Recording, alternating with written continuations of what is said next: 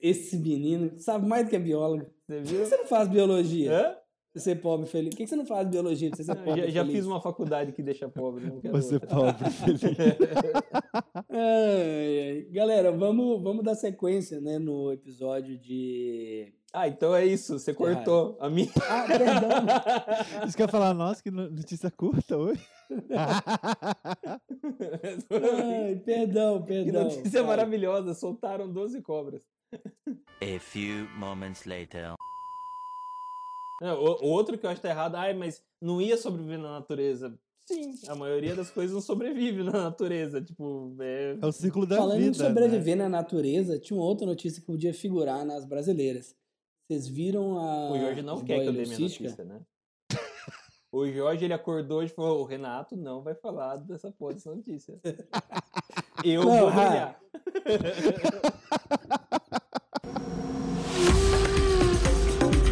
Está começando o podcast Meu Exótico. Notícias, novidades, dicas culturais e tudo mais sobre manejo de pets não convencionais. Fala, galera, bom dia. Estamos aqui em mais um episódio, né, desse podcast maravilhoso. Eu acompanhado do Fernando Mendes e do Renato Yabiku. Hoje nós vamos dar sequência, né? No episódio de 3 semanas atrás, ou 4, já ficou meio perdido. A gente veio com uma série de entrevistas muito legais aí. A gente vai dar sequência nos episódios de Terrário. E mais pra frente a gente vai botar mais algumas entrevistas. Espero que vocês tenham gostado. Galera que tá assistindo a gente na live, quiser mandar um feedback sobre as entrevistas... A gente gostou de fazer, foi bem legal. A gente falou assim, não, vamos para o entrevistado, vamos ficar só 1 hora, 1 hora e meia com ele, para não pegar pesado para os caras, né? Aí teve uns 7 horas de gravação. Exatamente. Os episódios recordistas foram... do Zerba, que a gente bateu 4 horas, acho, de live aqui no Instagram também, e teve que encerrar a live. Os episódios recordistas foram os episódios de entrevista, né?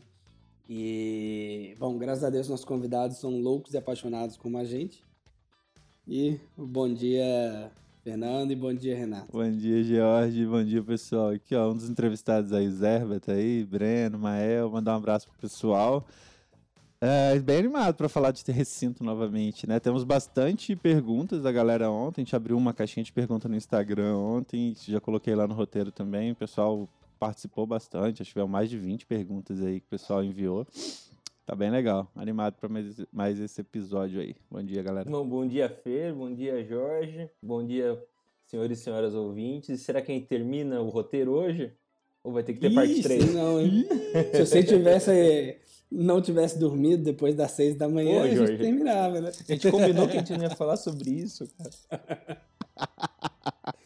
Bom, eu quero mandar um bom dia, boa tarde, boa noite pro Samuel, que vai ouvir isso umas 18 vezes antes de entregar pra galera esse produto sensacional, que é o nosso podcast aí, pra quem tá só ouvindo no Spotify, no Deezer aí.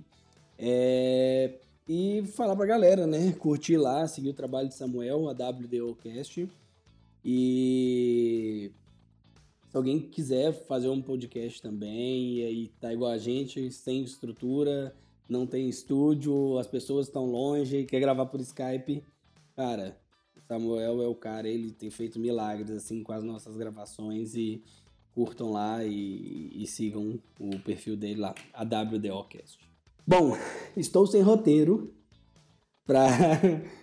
Vamos enquanto. Começar então, eu tô com o roteiro aqui, ó. Mas aqui. A galera já sabe, nós temos um roteirinho básico, né, que a gente dá as apresentações e vai seguir com as notícias. Primeiro notícia brasileira, depois notícias internacionais, a gente pega o tema e algumas dicas culturais ao fim. Notícia brasileira, se eu sei de cor. Tem tempo pra pedir música. Essa eu podia botar no roteiro.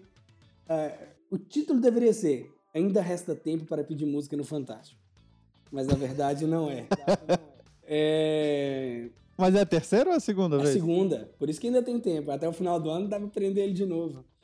Na sexta-feira passada, talvez a galera que é mais da tribo aí vai vai lembrar, teve um biólogo russo preso no início do ano no aeroporto de Guarulhos, e com alguns bichos, e ele foi preso de novo essa semana, na sexta-feira, com mais alguns animais, e ele falou que iam levar os animais para pesquisa na Rússia, e quando, o mais legal da notícia, assim, quando pediram o passaporte do cara, ele falou assim, não tem como entregar, eu já entreguei no início do ano, tá apreendido com a Polícia Federal.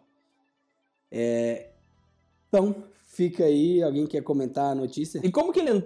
Cara, é surreal, né? Ele não saiu. Ah, ele não saiu? Ele não saiu, exato.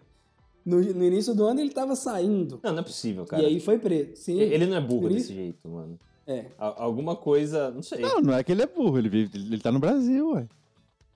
No início do ano ele tem noção que as coisas tendem a não funcionar... Tendem a, por exemplo, ao governo estar perseguindo, por exemplo, o criador legal e o tráfico faz o que quer. É só, sei lá, no Facebook. Então, tipo, pro cara é o melhor dos mundos, né? Tipo, ele entra num lugar onde você pode vender bicho ilegal no Facebook todo dia, a baldes e ninguém faz porra nenhuma. Por que esse cara se sentiria intimidado em fazer isso no Brasil? Até porque já fez de novo. Não deve ter sido a primeira vez também, né? Deu nada, exato. Vai lá responder, sei lá, um processo administrativo ou qualquer coisa do tipo que nunca vai chegar a cobrar, igual multa pra... Não deu 6 meses de cadeia. Igual multa ambiental. 6 meses foi pego de novo. Exatamente. Não, e assim, um conselho, né? Sai do tráfico, galera, porque você não tem competência pra traficar e, na verdade, ninguém deveria ter, mas... Cara, eu lembrei de um vídeo que eu vi esses dias de um policial dando uma batida no menino na boca. E o menino tem... eu lembrei. O menino tem 20 anos, eu acho, já tinha 3 passagens quando era menor, e agora ele... De novo, é o cara falando, rapaz, você tem 20 anos, você tem 4 passagens pela polícia. Você não nasceu pra ser traficante, você não serve nem pra isso. Nem pra usar o período de menoridade que você tem ali, você conseguiu, sabe? Então, eu acho que o que deixa o tráfico tão vivo no Brasil é essa certeza da impunidade que a gente tem, e não só no tráfico de animais, né? Em diversas áreas no Brasil, a gente sabe que só vai pra cadeia preto e pobre. Uhum. E é isso. É uma situação complicada. Cara, pra quem tem bicho legal e quer criar e quer manter, entrega tudo no órgão ambiental, abre um criatório e vai fazer a coisa dentro da lei. Existe hoje a possibilidade disso ser feito. Tá, então a gente mudou nossa vida, saiu de Minas, abriu mão de emprego, abriu mão de estar com a família junto para vir para o Paraná para abrir o criatório. Então existe a possibilidade, não precisa ficar na ilegalidade. Então se há o desejo de ter, cara, vai para a legalidade, que nada paga o sossego de você ter feito tudo certo, tudo dentro da lei. É a melhor coisa do mundo. Sabe? Você dormir tranquilo, não tem nada melhor, né? Nada paga. Nada paga a sensação de você botar a cabeça no travesseiro e falar assim, cumpri o meu dever. Fiz tudo o que eu podia fazer para estar dentro da lei, em todas as situações. É fantástico essa situação. Sabe? Mesmo odiando a lei, às vezes, né? Mas sim, mesmo odiando. Adoraria poder importar animais para formar plantel. Eu estaria importando um monte de bicho legal, assim, tipo uns Filosuma clemeri, e que é o Neon Day Gecko, cara, eu teria uns milhões. Agora, um off-topic rapidinho, você falou de importar, Jorge, muita gente fala da questão dos preços, né, e que não sei... Você acha que com a importação, por exemplo, a gente vê hoje, muita gente fala do custo do... O Renatinho sempre traz isso, né, o custo de manter um criador e tal, isso impacta no preço. Se a gente tivesse a possibilidade de importar, sei lá, a gente teria plantéis maiores ou mais diversidade de bichos. Você acha que isso impactaria em valor ou também não? Subiria? Subiria o valor, você acha? Ao invés de cair? Eu acho que sim. Porque, cara, uma importação não é barato. Porque, assim, bom, a minha importação, que eu faria, eu não compraria aqueles bichos coletados, os camaleões de 50 centavos de dólar. Eu compraria bichos nascidos em criador comercial, e aí eu vou pagar bem mais caro. Aí eu vou ter que pagar um trâmite, um desembaraço aduaneiro, pagar imposto. Cara, não se faz, assim, uma importação. Primeiro, vamos pensar numa grande loja. A BHB Reptile usou o Jay na Prehistoric Pets. O pacote mínimo de exportar dos caras é 10 mil dólares. Então, no mínimo, você vai gastar $10 mil só lá. Que dá 5 milhões de reais, mais ou menos. É. E aí, dependendo do que for, $10 mil, paga um, dois bichos. Sim. Né? Você vai trazer genética top, essas coisas. Então, você vai comprar um, dois bichos com esse preço. Um bicho que eu importaria, Boellens, 8 mil euros cada.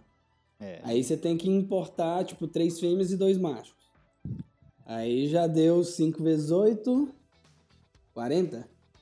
É, não deve dá, né? Isso aí. Entendeu? 40 mil euros. Aí você multiplica isso pelo infinito, que é o valor do euro. Né? E aí vai. Então, o cara ter uma Boellens em casa, ele achar que ele vai pagar, tipo, os mesmos 8 mil euros da Europa... Não vai. Não vai. Vai ter que pagar 16 mil, porque tem todo o risco da operação. Tem a questão de quarentenar. Então, e o dólar, né? Todo... É. Então, tipo assim... É toda uma questão complexa em cima. E ninguém vai importar Python Ball comum.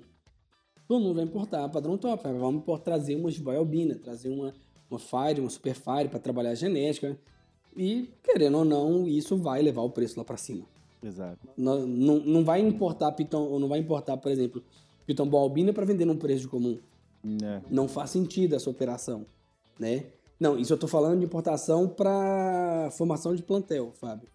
Né, para consumidor final, é uma das piores estratégias que eu vejo. Essa importação para consumidor final. Porque você perde o controle. Você perde o controle. Não, mas é possível? Querendo...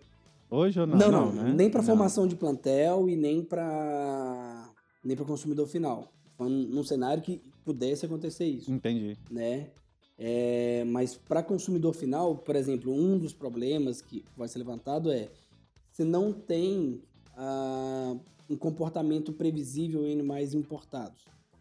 Entendi. Então, por exemplo, esse animal que está sendo importado, né? E falando num mercado Estados Unidos, que é um grande importador. E as pessoas podem importar. Então, você achou um vendedor na região de ocorrência do bicho, importou o bicho. O bicho não vai expressar comportamento que a gente quer. As balls que davam problema no início da década de 90 para comer, sim, tá, vai voltar até isso. Porque não é mais bicho selecionado para manter padrão, para comer bem, para essas coisas. Não, é fazenda. Então, é modelo de fazenda, é modelo de coleta, é modelo de coleta de ovo e vende filhote. Então, assim, você volta muito nesse processo de seleção que a gente já fez aí né, dentro da tribo.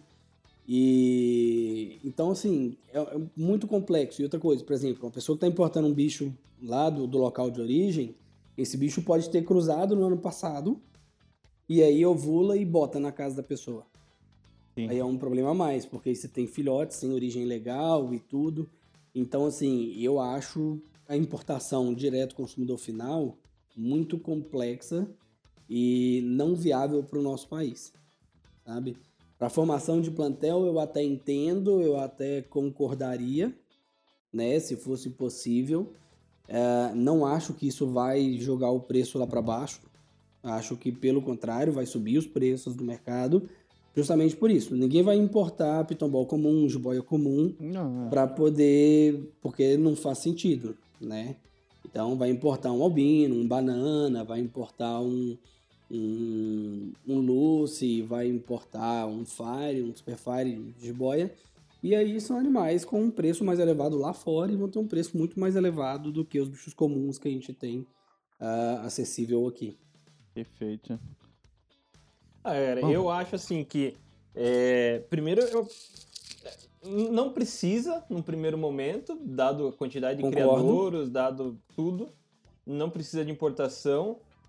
E segundo, eu acho que é mais uma questão de reorganização, porque não tem por que um zoológico ter uma Python Ball no Brasil. Até porque 70% dos zoológicos brasileiros são zoológicos públicos. Sim. Que estão pegando dinheiro da população brasileira para exibir um bicho... Que não é daqui. Não, e que não agrega em nada para a função do zoológico. Você não vai fazer educação ambiental com uma ball, você não vai fazer conservação com ball, você não vai fazer pesquisa, não vai, cara. Então, assim... Mas com o urso polar, sim, é legal. Né, eu entendo, por exemplo, os gorilas de BH.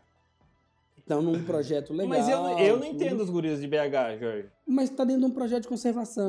Mas, não dá para você conservar só dentro do seu país. Você tem que conservar em outros lugares também. Não, sim, só que se o zoológico de BH fosse um exemplo, assim, de conservação, de programas de conservação, tudo bem, mas... Eu acho que até pode considerar outros países conservar, mas não com dinheiro público. Aí eu não sei se, tipo, se todos os nossos bichos estivessem perfeitos, conservados, não. Beleza, agora então ajuda o coleguinho o vizinho. Enquanto isso, do jeito que a gente tá aqui no Brasil... Não, eu acho...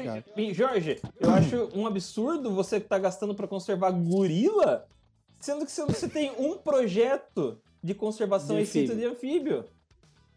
Sim, eu concordo com você. E quantas espécies de anfíbios você não ia estar salvando com o que eles gastam pra manter aqueles gorila? Exatamente. Eu entendo completamente. Quanto gasta pra manter um elefante, velho? Sim. E ainda mal, tá ligado? Tipo, exatamente. Eu não vou discutir isso, eu concordo completamente. Mas existe a possibilidade, existe a necessidade de conservar fora do país de ocorrência. Ah, sim, mas num país que tanto tem mais dinheiro. Aí nós temos aí o mico-leão dourado pra provar, porque a gente não fez muito tempo e a galera fez fora e desenvolveu o manejo do bicho, depois a gente conseguiu trazer aqui. Ararinha azul também. Ararinha azul também, mas o caso da ararinha azul eu não discuto muito. Eu também não, pra mim... Ih, polêmico. Vamos para as notícias internacionais.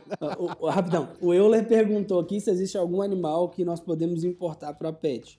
Você pode importar cachorro, você pode importar gato, você pode importar furão, algumas aves.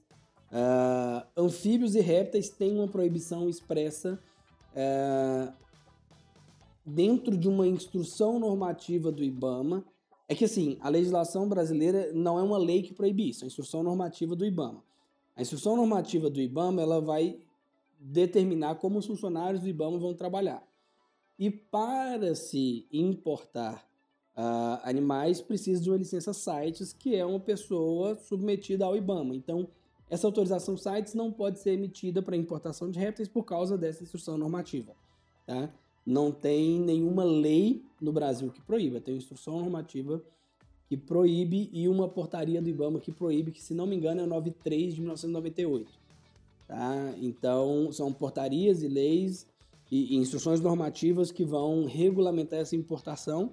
E existe uma proibição expressa na 93 de 98 da proibição de importação para finalidade comercial de répteis e anfíbios. Apesar de, se você for consultar a base de dados das CITES, existe licença CITES de transação comercial de répteis pós-proibição. Então, assim, quem emitiu essa licença emitiu em desacordo com a legislação. Fato. Ponto. Né? E aí, para onde esses bichos foram, o que foi feito, se era para pesquisa e fez comercial, aí eu já não faço ideia do que é. Mas a CITES declara que foram importados para o Brasil répteis pós-proibição de importação. E, uma delas, exemplo, feita pelo governo federal. Não, mas essa aí pode, porque essa foi para zoológico. Eu só certo? Então, eu tô ligado. Zoológico... Cara, nessa época dessa importação, galera, eu trabalhava nos boys, vocês estão importando bicho pra formar plantel. Eu falei assim, cara, são 8 bichos, 8 filhotes repatriados pelo governo federal da Princesa Diamante. Não tem nem o que discutir, o que pensar, né? Que foram alguns bichos que estão em Brasília, zoológico de Brasília. Mas zoológico pode importar, criador científico pode importar. Não se pode importar para formação de plantel ou para animal de estimação. A finalidade de animal de estimação não pode ser feita. Tá? E aí, por exemplo, essas licenças de transação T, que é uma transação comercial, a licença T-Sites, que foram emitidas para os bichos, podem ter vindo comercialmente para outra coisa. Para pele, para carne, mas para formação de plantel de animais de estimação, não pode vir, tem essa proibição. Perfeito. Bom, antes da gente ir para as notícias internacionais, eu só queria mandar um abraço pro pessoal de Portugal, que sempre acompanha a gente aqui, Miguel, pessoal da Ilha Exótica, que eu tô vendo que tá aqui, a gente deve participar, a gente recebeu um convite para participar de uma live com eles aí, a gente tá afinando as agendas. E pro Fábio também, do Meu Exótico, que tá sempre aqui com a gente participando também, que é um capixaba brasileiro que mora em Portugal, um biólogo aí, que tem um monte de bicho legal aí. Beleza? Agora o Renatinho vai dar uma dica caseira de como fazer um útero em casa pro seu dragão barbado, é isso, não, Renatinho? Não é uma dica caseira, na verdade. Pegue tesoura sem ponta. DIY. Renatinho, esse rolê é a alteração de sexo por incubação? Porque eu ainda não consegui abrir o roteiro. Não, mais ou menos. Deixa eu fazer.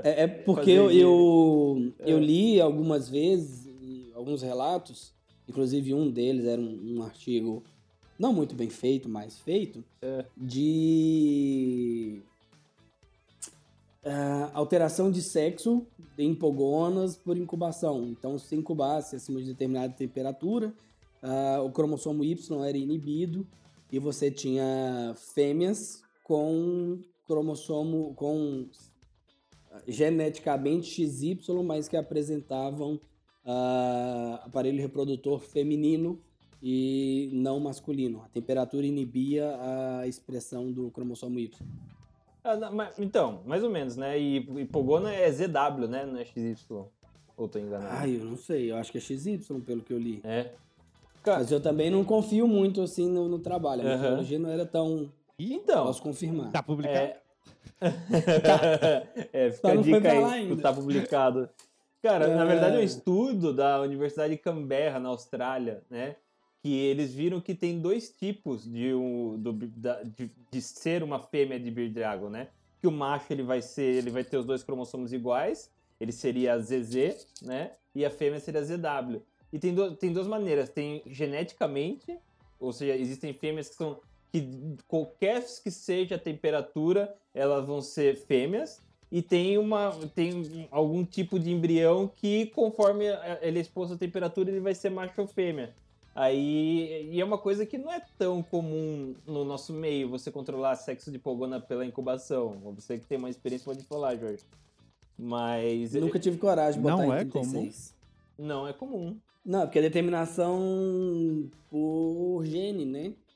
E aí, em teoria, você vai inibir a expressão gênica com temperatura. Só que eu não tenho coragem de incubar nessa temperatura. Incubo bem mais baixo. Entendi.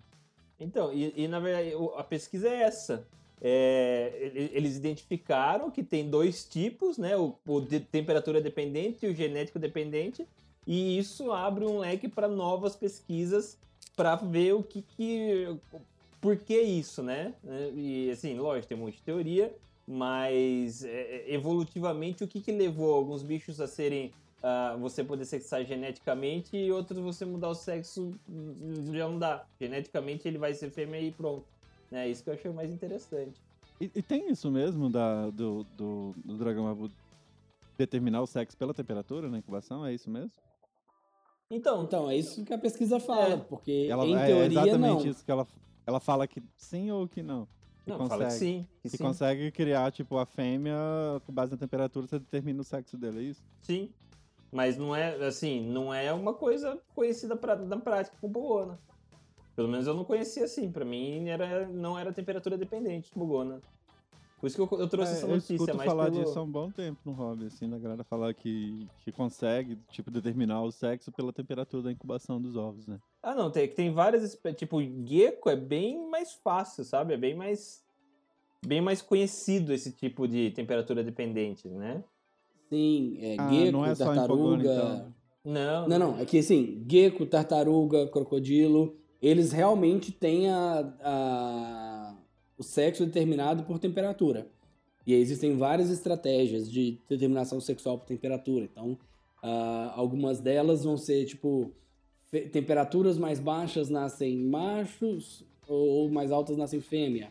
Ou pode ser invertido. Ou, por exemplo, vamos supor que de 26 a 29 nasce fêmea, de 29,1 a 31 macho e acima de 31 fêmea.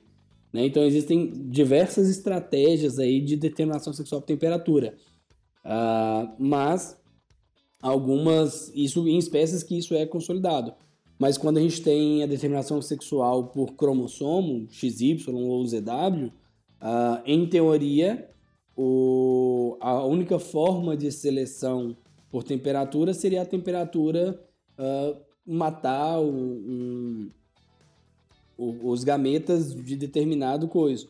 Mas parece que no caso dos pogonas não é assim.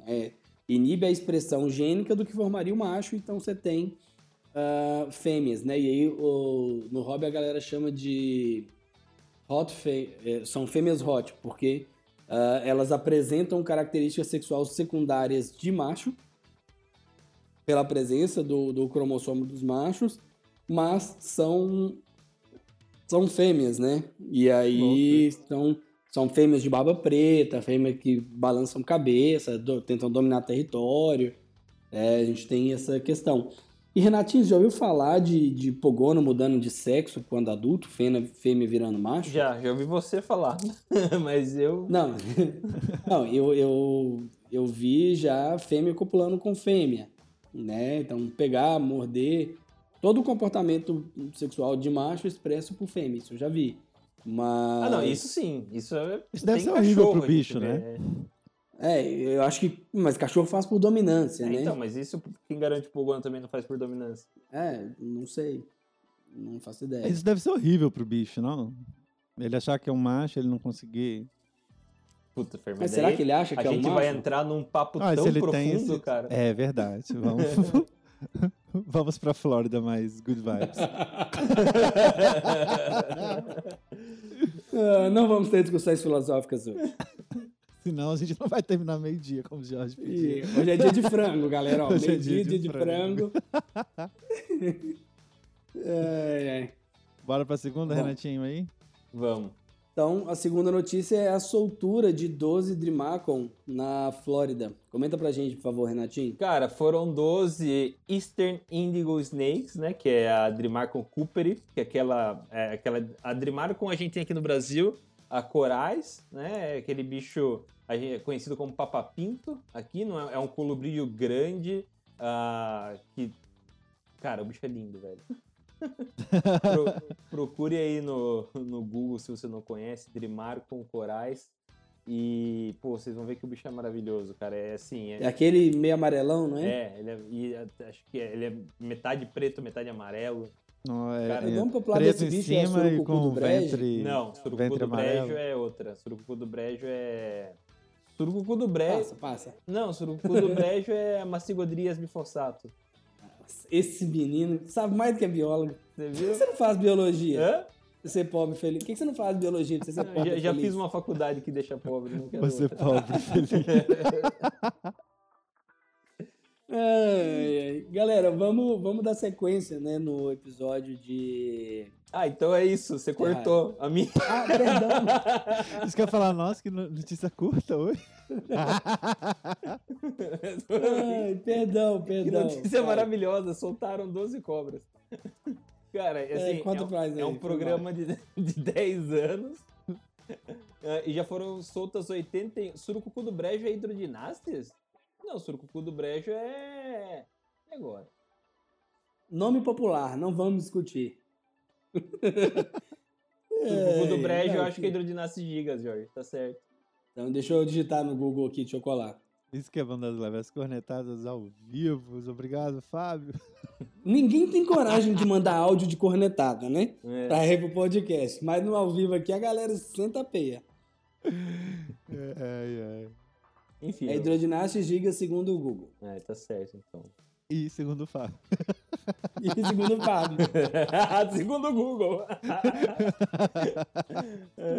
Lembrei aqui, hidrodinastes gigas. De nada.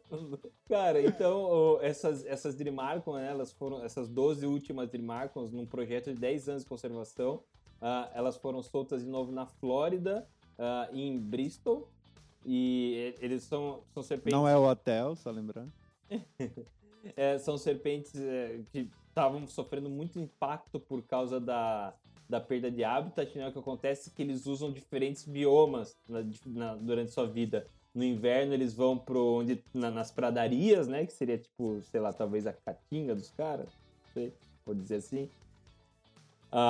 Eles vão para as pradarias porque eles se enterram nos buracos dos cães das pradarias para passar o inverno, né? E depois eles vão para áreas de vegetação maior para poder caçar e poder se alimentar. E quando você corta os corredores entre esses biomas, né, você acaba impedindo o fluxo desses bichos e, consequentemente, comprometendo a sobrevivência e sustentabilidade deles em vida livre, né? Então, é um esforço da Nature Conservation junto com Central Florida Zoo, Orient Center for Indigo Conservation, The Florida Fish and Wildlife Conservation Commission, Zoo Atlanta, US Fish and Wildlife Service, Welaka National Fish Hatchery, The Orient Society, Joseph Jones Ecological Research Center, e mais um monte de instituição com nomes engraçados que meu inglês pronunciado ia ficar demais.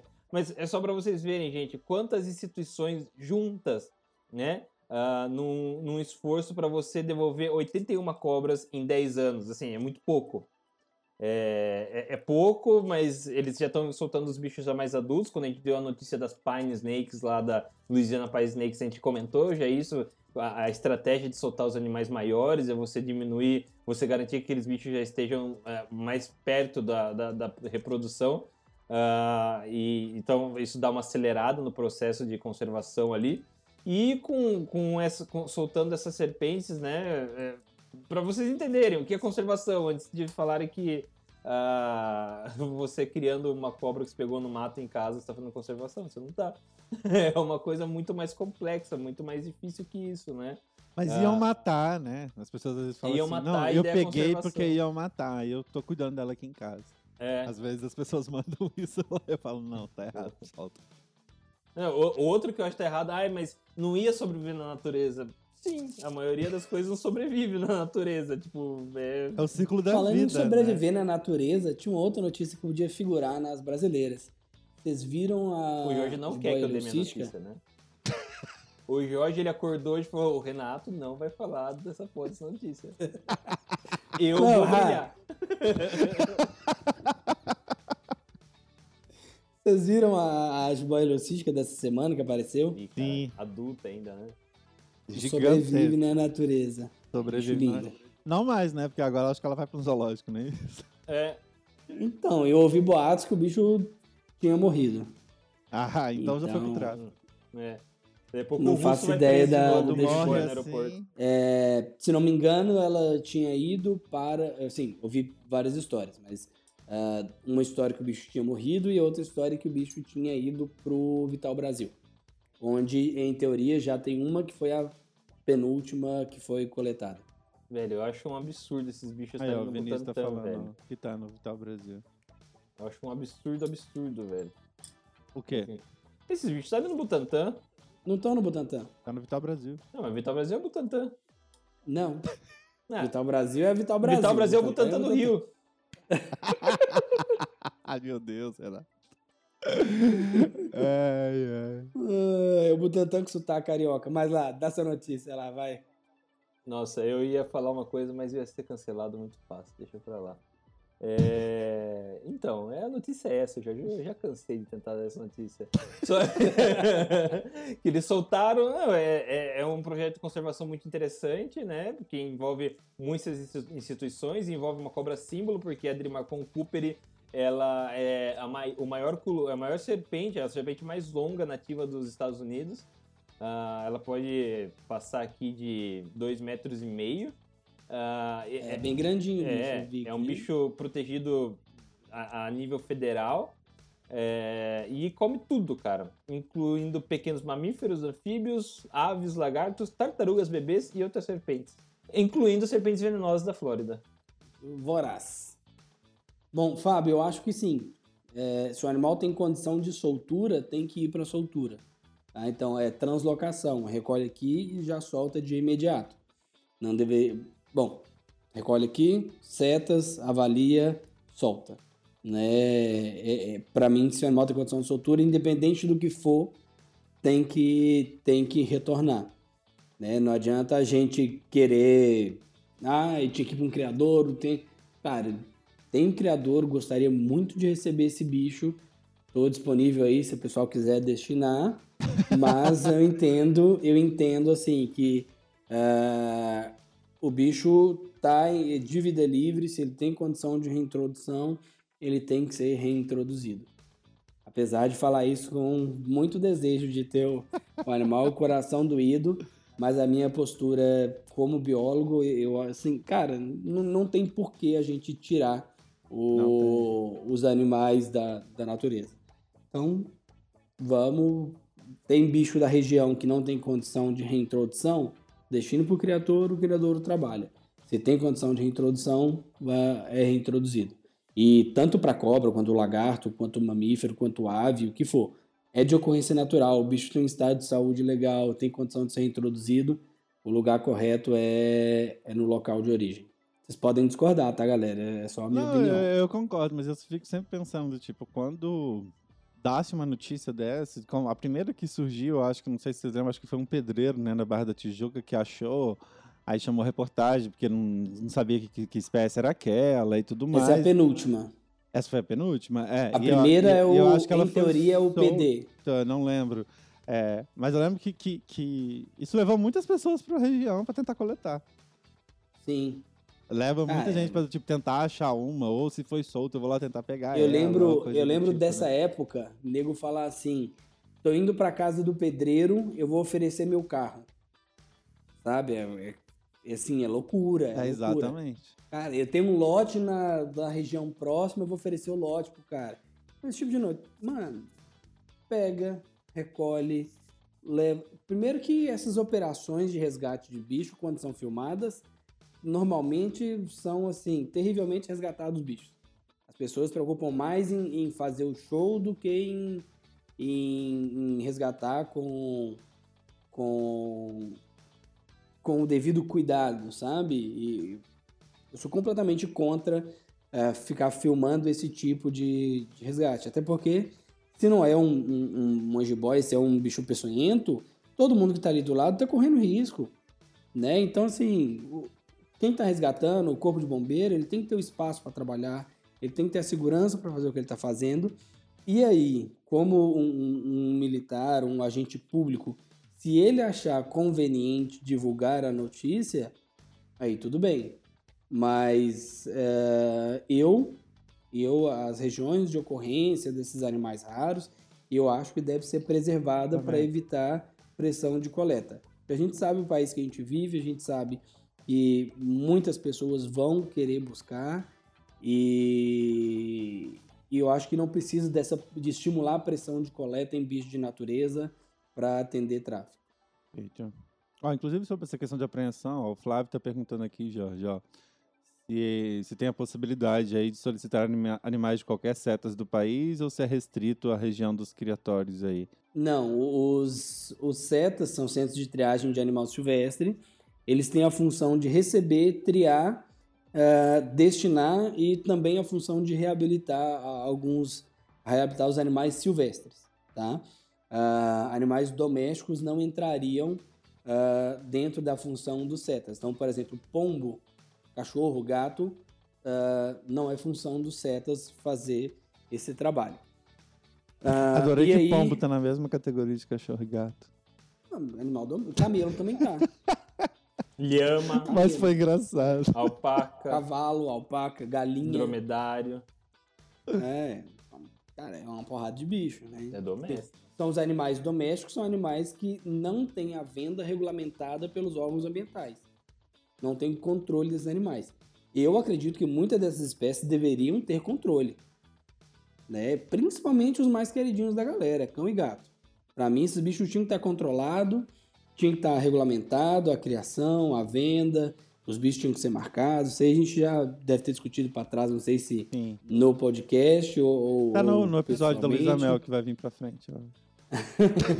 Aí, então, assim, são discussões longas e não cabe nesse caso. Mas qualquer criador pode pedir em qualquer setas do país, qualquer centro de triagem, e pode receber de qualquer centro de triagem, né? A questão muitas vezes é que a logística inviabiliza. Então, por exemplo, receber um jabuti de 100 quilos que está num Setas na Bahia. Eu que estou aqui no sul, eu vou ter que sentar a bunda no carro, subir até lá, pegar o bicho, fazer um bate-volta para o bicho ficar o menor tempo possível em trânsito, ou vou ter que fazer uma caixa de transporte adequada a esse envio, fazer toda a documentação para esse animal vir de avião e receber ele no aeroporto aqui, que vai custar uma pequena fortuna transportar um animal vivo num peso desse. Eu lembro quando eu estava no Peru, o Renato foi buscar uma onça num zoológico na selva. Foi o dia da tionfainita, né? Abraço pro Guga que comeu a minha tionfainita toda. Pulmão de boi. Mano, a caixa pesava 200 quilos. Que era o padrão de caixa para transportar onça no avião. Então, nós descemos em 10, 12 pessoas o bicho do caminhão. Era uma loucura, assim. Então, é um frete extremamente caro fazer. Na mão, não tinha empilhadeira, não, gente? Não. E fora que o Renato ainda atrasou com o bicho lá do voo. Nossa, um caos, assim. Era para chegar às 9 horas da noite, era 3h30 da manhã, a gente estava no zoológico para descer o bicho. Aí tinha que abrir, esperar o bicho acordar. Vocês estão reclamando como se... Sabe o que eu tive que fazer? Esse bicho tava numa ilha, velho. Numa ilha íngreme, assim. Aí teve que anestesiar ele, trazer ele pra baixo, cruzar o rio. Era 1h30 de barco com uma onça, com a porra de uma onça. Pôr ela na caixa de novo, pôr ela no avião. Nossa, você teve que esperar 3 horas, Jorge. Pô, desculpa. Você passou 3 dias lá na selva. O cara ficou sem frango, Renato. Você tem noção? Não, os caras ainda presentearam a gente com pulmão de boi. É bom? Não, eu não tive coragem de comer. Os caras estavam todos felizes. Era uma iguaria. Tipo assim, nossa, vai ter tionfainita hoje. Vai ter tionfainita. Deve ser legal a janta, né? Tá todo mundo agradecendo que vai ter. Mano, na hora que eu abri a marmita, eu não tive coragem de comer. Tá top demais, velho. Imagina umas veias desse tamanho assim. Na hora que eu botei na boca, sabe quando você mastiga o chiclete que ele derrete? Uai, churrasco de pobre, ué. Aquela carne de segunda que você fica mastigando meia hora pra tirar o suco e depois cospe, porque não dá nem pra engolir. Você não sabe o que é chanfanita. Eu vou procurar aqui já se eu acho algum restaurante peruano pra pedir hoje no almoço. Eles farelam, assim. Não é o chiclete que ainda tem consistência de chiclete. É quando ele já passou do ponto, você morde, ele vai desmanchando na boca assim. Tipo um fígadozinho. Deve ser muito bom. É muito esquisito. Vamos entrar então no tema? Peraí que tem mais pergunta da galera aqui. E aí, pra quem tá ouvindo a gente no Spotify, todo domingo às 9 horas no Instagram, você também pode mandar sua pergunta ao vivo aqui no chat. 9 alguma coisa, depende da hora, assim, né? Depende da circunstância. Entendi a indireta, Jorge. O cara acorda às 6 horas da manhã pra dormir às 9. Puta, velho. Ele dá bom dia às 9, assim. Cadê o Renato? Foi embora. Ai, que raiva de mim mesmo, velho. Bom, acho que... Eu adoro a assombração que o Fer vê às vezes. Do nada o Fernando olha pro lado. Não, eu fico olhando os bichos tá rodando, se tem alguém andando. O Flávio fez um comentário legal assim: imagina se tiverem muitos criadores, o critério de escolha deve ser bem definido.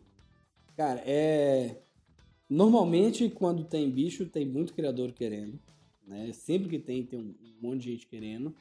E a questão, normalmente,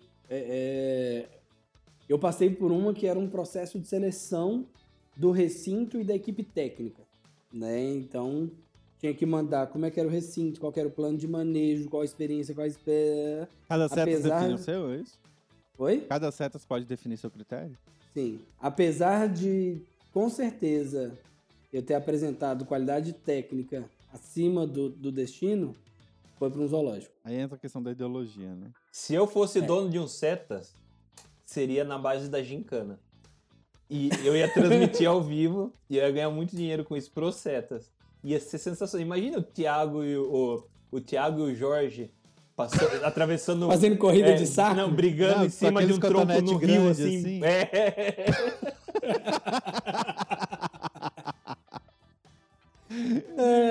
Sensacional isso. Aí se eu quisesse ajudar o Joel, eu falava, não, só quem tem cabelo vai poder pegar. Daí o Tiago, o Rafa, todo mundo, velho, não acredito.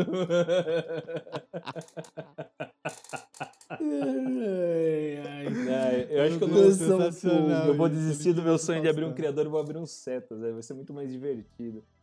Cara, é do tipo de loucura que eu nunca faria. Mas o Setas, ele pode ser privado? Pode ser privado. É, só que você vai fazer a manutenção dos animais, a triagem dos animais, mas não vai fazer a destinação. A destinação é do órgão ambiental. E aí, você só fica com um problema e não tem a solução. E de onde que vem o lucro desse cara? Então, fauna no Brasil não é feito para dar lucro, né? Mas normalmente, temos certos particulares? Temos. Normalmente, alguns empreendimentos é colocado como condicionante. Então, por exemplo... Ter também um Setas, né? É, isso. Então, tipo, uma hidrelétrica. Durante o período de obra e os próximos 5 anos, a empresa da hidrelétrica tem que manter esses Setas. Ou algumas pessoas de coração muito bom resolvem ter um Setas e fazer. Vai ser a minha entrega, minha boa ação da vida. Por isso que gastar dinheiro infinito. É o Instituto Setas. Eu admiro quando tira do bolso. Quando tira do próprio bolso, que quando tira do bolso do outro é fácil fazer. Pede Pix, né? Ficar lá pedindo Pix pra todo mundo, pra roubar cachorro. Um abraço pra administração do Cruzeiro. Vocês viram? Não. Oh, os caras estão pedindo Pix pra pagar salário dos jogadores, velho. CruPix chama. Ó, por isso que eu sou Vasco, tá vendo? Não tem essas coisas aqui no Vasco. Cara, mas assim, ter um Setas é muita responsabilidade e não poder ter autonomia para destinação, eu vejo como um fator complicador muito grande. Mas por quê? Porque, você tá lá para conservar e para preservar, ou você tá lá para... Não, o Setas não tem essa função de conservação. Não, o fato da triagem ou de reabilitação, isso. Vamos dizer assim. Você fala, esse animal tem condição de soltura. Ok, mas você não pode mandar soltar.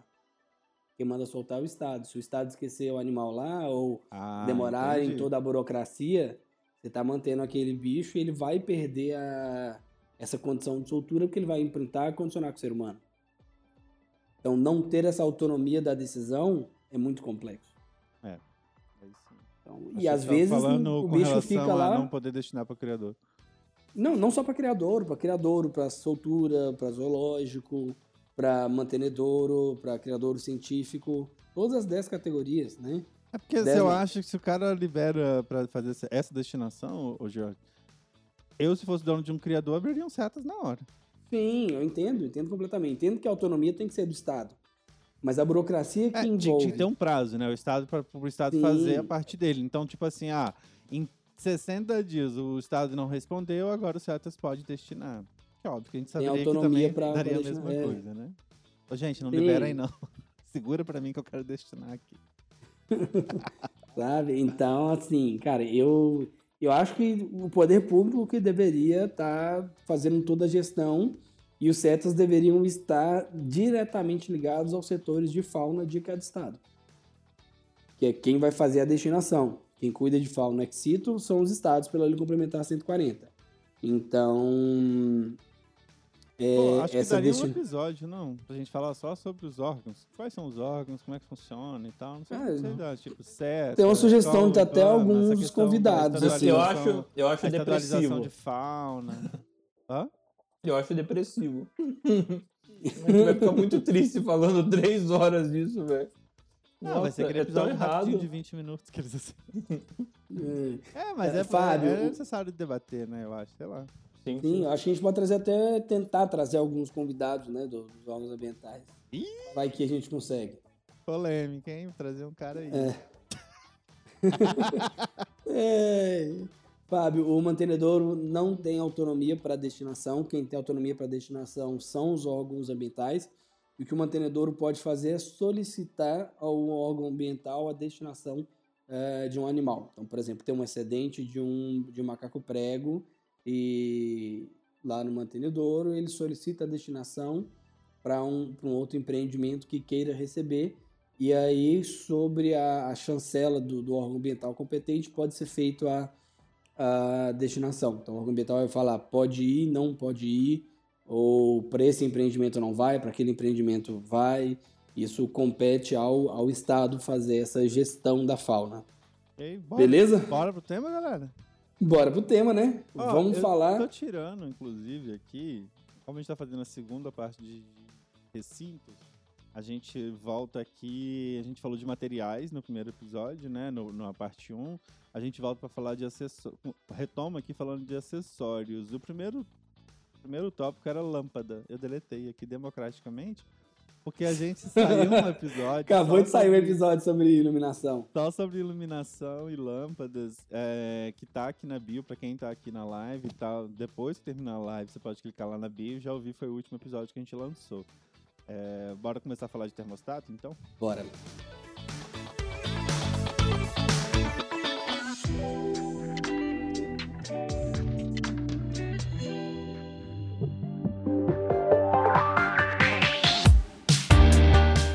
Eu sou apaixonado. Cara, assim... A gente percebeu no vídeo que você mandou pra gente, né, Renato? É. Que vídeo? Aquele que liga o computador e liga o terrário. Não, aquele ali é automação. Aquele ali é mais do que um termostato. Aquilo foi um projeto que eu pensei em 2009, tentei arrumar um monte de gente para fazer, não consegui. Aí o irmão do André sugeriu fazer com equipamento, falou que ia fazer, aí depois o irmão do André desistiu de fazer. Aí nós arrumamos um amigo do André que precisava fazer o TCC da área. Falei assim, não, faz pra gente, faço. Vamos desenvolver um produto com isso. Aí, de repente, lançaram um produto no Canadá de uns caras que também começaram a fazer em 2009, que é o Biopod. E aí o cara desistiu, aí em 2017 eu falei assim, eu vou fazer essa porra.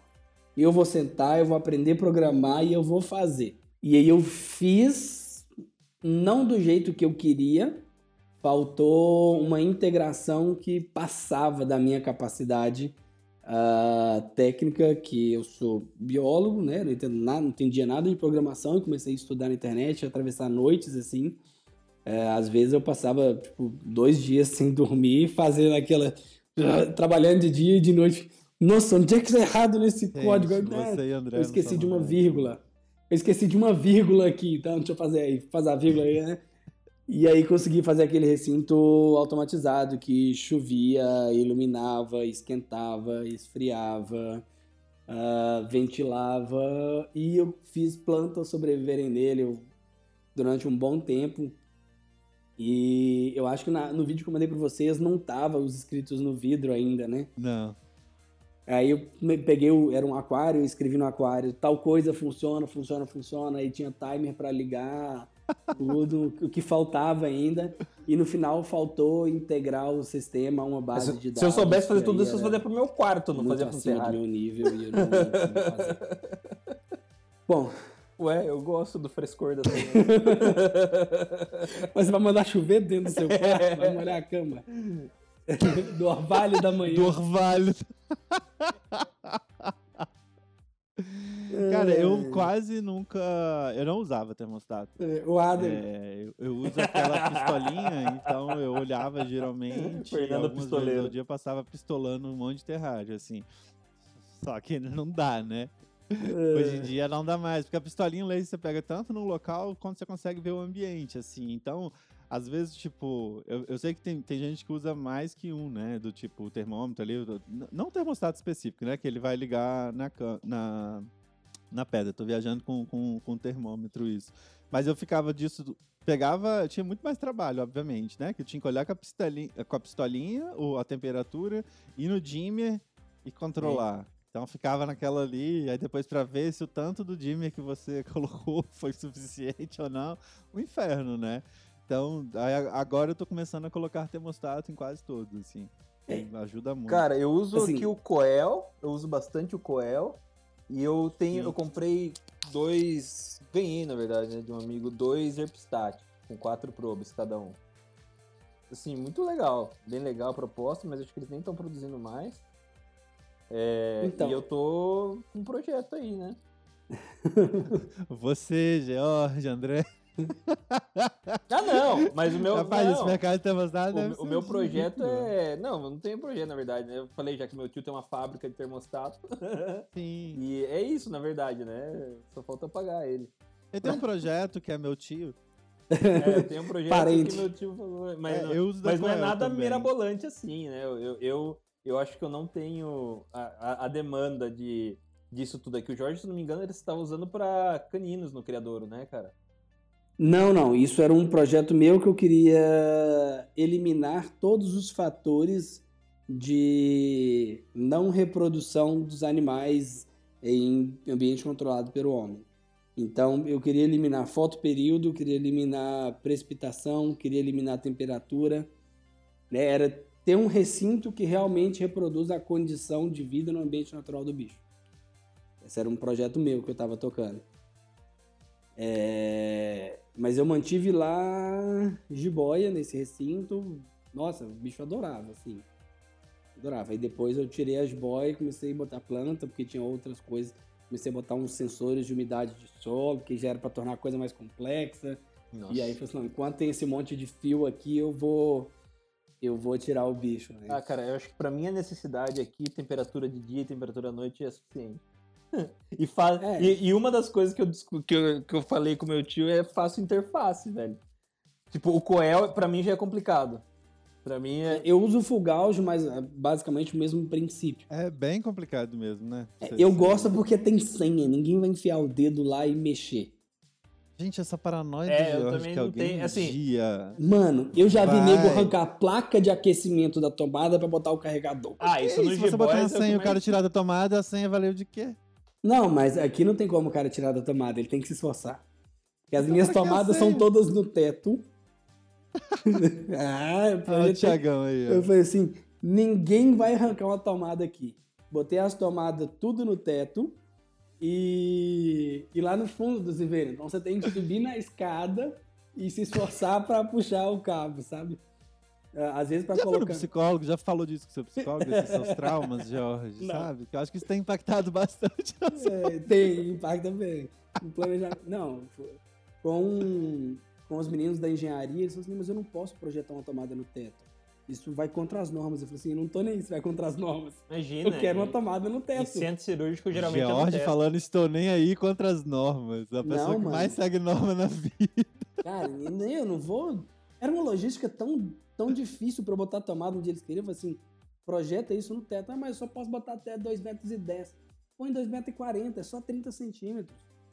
Eu vou obedecer todos os fios, eu vou obedecer tudo. Eu só quero que você ponha na altura. Mas no teto não é muito mais fácil para tirar da tomada? Você só puxa assim, ó. Saiu da tomada. Mas os caras falaram, mas toda vez que você for botar alguma coisa na tomada, você tem que subir na escada. Eu falei assim, mas é isso mesmo. É para as tomadas ficarem lá e o termostato controlar. Eu tenho termostato, tenho timer, tenho tudo para que seja controlado, automatizado, né?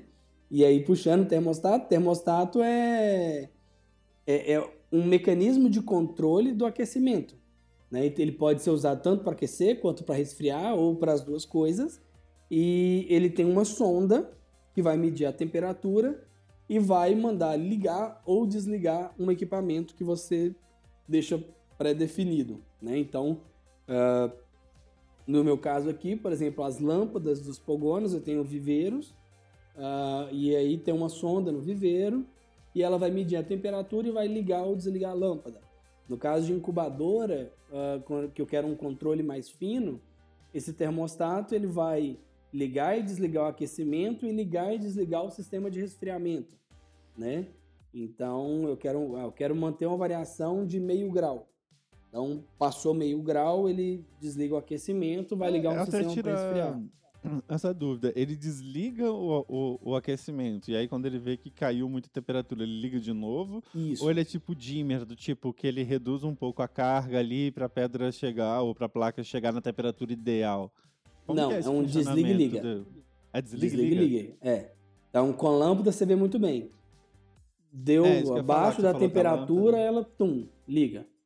Aí bateu na temperatura que você programou, ela vai lá e desliga, ele vai continuar medindo a temperatura, e aí no caso que a gente usa aqui é uma vez por segundo, a cada segundo ele atualiza a temperatura, né? Então, deu a temperatura mínima que você colocou, ele vai lá e liga de novo a tomada. Tá? Isso quando você está trabalhando só com aquecimento. Quando você trabalha com resfriamento também, no mesmo momento que ela desliga o aquecimento, ela vai ligar a parte de resfriamento, que aqui eu utilizo pastilha de Peltier e cooler. Né? Então ele ventila e esfria, sopra um vento frio lá dentro. Então ele fica alternando, ou ele está mandando vento frio, ou ele está aquecendo. São as duas opções que eu uso aqui, sabe? Soprar ar gelado, que eu puxei isso daquele projeto lá de 2009. Então, a ideia, o clima ambiente está mais quente do que deveria, aí a gente já joga a temperatura para baixo com ar gelado. Perfeito. E é legal as pessoas, às vezes, tipo, eu comprei alguns, eu não instalei ainda, acho que o da Coel eu uso aqui no preto, mas no Mercado Livre é super baratinho, né? Do tipo, só tem que fazer uma instalação que eu ainda não sei. Porque vem só os fios, a sonda, não sei o que, né? Eu acho que tem que pegar ainda, botar um fio ali pra ligar ele na tomada, ou coisa do tipo, assim. E comprei em coisa de refrigeração mesmo. Foi, eu compro tipo, em casa de refrigeração. Peça, coisa do tipo, casa de refrigeração. Eu uso o TIC 17, que meu sogro trabalha com refrigeração, e ele falou que ele usa em várias das máquinas que ele instala tal, e é seguro, assim, sabe? Então eu acabo gastando um pouco mais porque eu vou com mais segurança. Rico. Mas, cara, eu sou apaixonado pelo tipo de controle que dá. Eu até pegar aqui pra mostrar, pessoal. Eu quero que fique a 32, 33 graus o recinto na máxima e que caia até 28. Então ele vai manter essa faixa de temperatura aí e numa boa e funciona bem, só tem que ter cuidado para aquela referência estar sempre no local certo, né? Uhum. Aí o ótimo Fábio já vai me dar. Então, para quem nunca viu, galera, para quem tá no podcast não tá vendo, então venha pras lives também para vocês verem, ó. Mas bem pequenininho, aí veio os fiozinhos, né? Lá, a sonda. Esses fios, que eu não sei onde vou ligar, mas aí o Fábio acabou de me oferecer ajuda aí, já sei quem vai ligar vai ser ele. Onde fiz fiozinho. Agora é bem, bem tranquilinho, né? De instalar, de usar. Sim. Eu só acho, às vezes, as sondas um pouco curtas. Essa aqui, eu até comprei ele porque ela veio com uma sonda, ó, bem, bem grande. O que acontece? Não, essa sonda aqui, tá pequena. Exemplo, tá pequena mesmo, cara. Aqui eu tenho, ó, tem quase 3 metros de sonda. Mas ele vai ficar do lado do terrário, assim. Eu não tenho nem 3 metros de terrário pra botar assim, né, gente? Bom, mas é que depende, assim, né? Tem uns que eu entendo, mas esse aí deve ter quase 1 metro. E o que eu uso aqui tem quase 3 metros de sonda. Cara, mas porque seus termostatos ficam mais longe de onde ficam mais longe, eles ficam em cima da coluna. A ideia aqui, ó, tem esse de madeira aqui, ele vai ficar do ladinho ali de cada um, sacou? Uhum. Em cima, embaixo, então vai rapidinho pra lá. Eu colocaria aqui de frente. Pra você sempre estar vendo a temperatura. Pra ver, né? Tem uma testeirazinha aqui, dá pra colocar, boa ideia. Agora, aquele preto lá, por exemplo, o Careca fez, eu até falei com ele depois. A sonda, ela é desse tamanhozinho aqui, debaixo da tomada. Então, ela não chega lá na pedra, né? E eu não sei se, por exemplo, se é um fio normal de sonda, se eu posso, tipo, dar um clique e emendar ali um outro fio. Não, né? Não pode, porque o equipamento ele é programado para um tamanho de sonda específico. Porque, assim, o que ele vai ler ali, essa diferença de temperatura, ele transforma em corrente elétrica e essa corrente elétrica é interpretada pelo sistema montado, certo? E aí, quando você aumenta o tamanho do fio, você pode interferir na potência da corrente elétrica que vai chegar lá para o sistema e ele vai interpretar de forma errada. Né? Então, cortar, por exemplo, vai cortar, fazer uma emenda. Então, essa emenda ali vai interferir na parte elétrica lá, que algum engenheiro elétrico que estiver ouvindo e isso, a gente não vai pode mandar um áudio, né? E explicar o porquê. Mas isso pode interferir na leitura. Pode ser que interfira pouco, pode ser que interfira muito. Depende de como é pré-programado e desenhado o projeto de cada termostato. Isso vale também para pedra? Eu corto o fio da pedra ou da placa e alongo, isso também vai interferir na corrente que passa ou na temperatura nesse resultado? A princípio, porque eu vejo muita gente falando, principalmente quando tem terrário. Vou falar, eu coloco os fios aqui desse terrário, por exemplo, eles saem pela porta da frente. A ciência. Aí o pessoal, não, por que você não corta o fio, passa num buraco, não sei o quê? Eu nunca tive essa segurança de cortar. Eu vejo muita gente falando, dando essa dica pra quem tem terrário que não tem passafio, pra cortar a pedra, pra fazer alguma coisa disso. Eu nunca me senti seguro pra fazer isso, que eu acho que pode dar um ruim bem grande, não? Eu não gosto. Assim, a princípio pode interferir, pode ser que seja insignificante, né? Mas qualquer emenda de fio é lugar para dar problema. E a gente está trabalhando normalmente com materiais inflamáveis, né? E aí vem a questão da segurança. Você vai botar uma emenda de fio, às vezes feita por qualquer um, que não tem a mínima noção de como faz, mal isolado. Meu Deus. Né? O Renato derrubou a energia da casa, da rua. Derrubei ontem também de novo, cara. Entendeu? Gente, esfriou aqui, tá ligado? O Renato liga o aquecimento e derruba o disjuntor da rua lá, derruba no poste. Então, vai que uns malucos igual o Renato faz umas gambiarras, desce, corta e dá um curto. A minha recomendação eu só faço gambiarra. A minha recomendação é não cortar. Assim, eu acho por segurança. Também não. Vem da fábrica pensado assim. Eu cortei todas as minhas placas, cara, por causa do plug, velho. Entendo. Mas o plug, você não colocou plug mais um plug, Renato. Você ainda não alterou o fio. Você alterou só o plug lá no final. Você alterou só o plug, exato. Você não tem tipo que daí, pra corrente pra minha, diferente ou coisa do tipo. Pra minha comodidade, eu alonguei todos os fios. Muito bom, só que não. O engenheiro elétrico aí sabe disso, que você tem feito isso? Não. E provavelmente não vai saber. O dono da casa sabe que você faz isso? Não, cara, na hora de desenhar o criatório eu pensei muito nisso. Eu sentei com os meninos da engenharia. Cara, eu quero a tomada no teto, mas me dá segurança. Me fala qual o tamanho do fio pra eu ter 3 vezes mais carga do que eu tô planejando. Aí eu planejei, tipo, como se eu fosse aquecer com Solar Glow todos os recintos, que é de 250 watts. Então eu tenho uma segurança, assim, enorme pra poder usar essa questão de elétrica aqui no criadouro, né? Porque eu superdimensionei tudo e... Então, isso me deu uma tranquilidade, assim. E a gente botou também aqui aquele dispositivo anti-choque, sabe? Se você enfiar o dedo na tomada, ele cai a chave, mas não dá choque. A gente botou isso também aqui. Apesar de um eletricista, não, isso é frescura. Dispositivo contra surto é caro, essas coisas aí é só pra gastar dinheiro à toa. O engenheiro põe isso pra gastar dinheiro. Eu falei assim, não, mas eu quero pôr. Pode pôr, põe tudo que é salário nós vamos pôr. E, não, mas esse fio tá grosso demais. Não, é do jeito que eles fizeram, já foi feito o cálculo. E tomada aqui, eu acho que eu botei 2, 3. Não, 2 pra cada coluna, pelo menos. Então, você tem pra não ter que usar régua, nada disso assim, sabe? Uhum. Então, aqui foi projetado pra ir bem e, cara, tomada você tem excesso. Nossa, eu moro num apartamento antigo. O que eu mais tenho acesso é filtro de linha. Não tem tomada. Não, a cozinha... Às vezes eu tenho uma parede inteira sem uma tomada. Não, o Renato veio aqui em casa.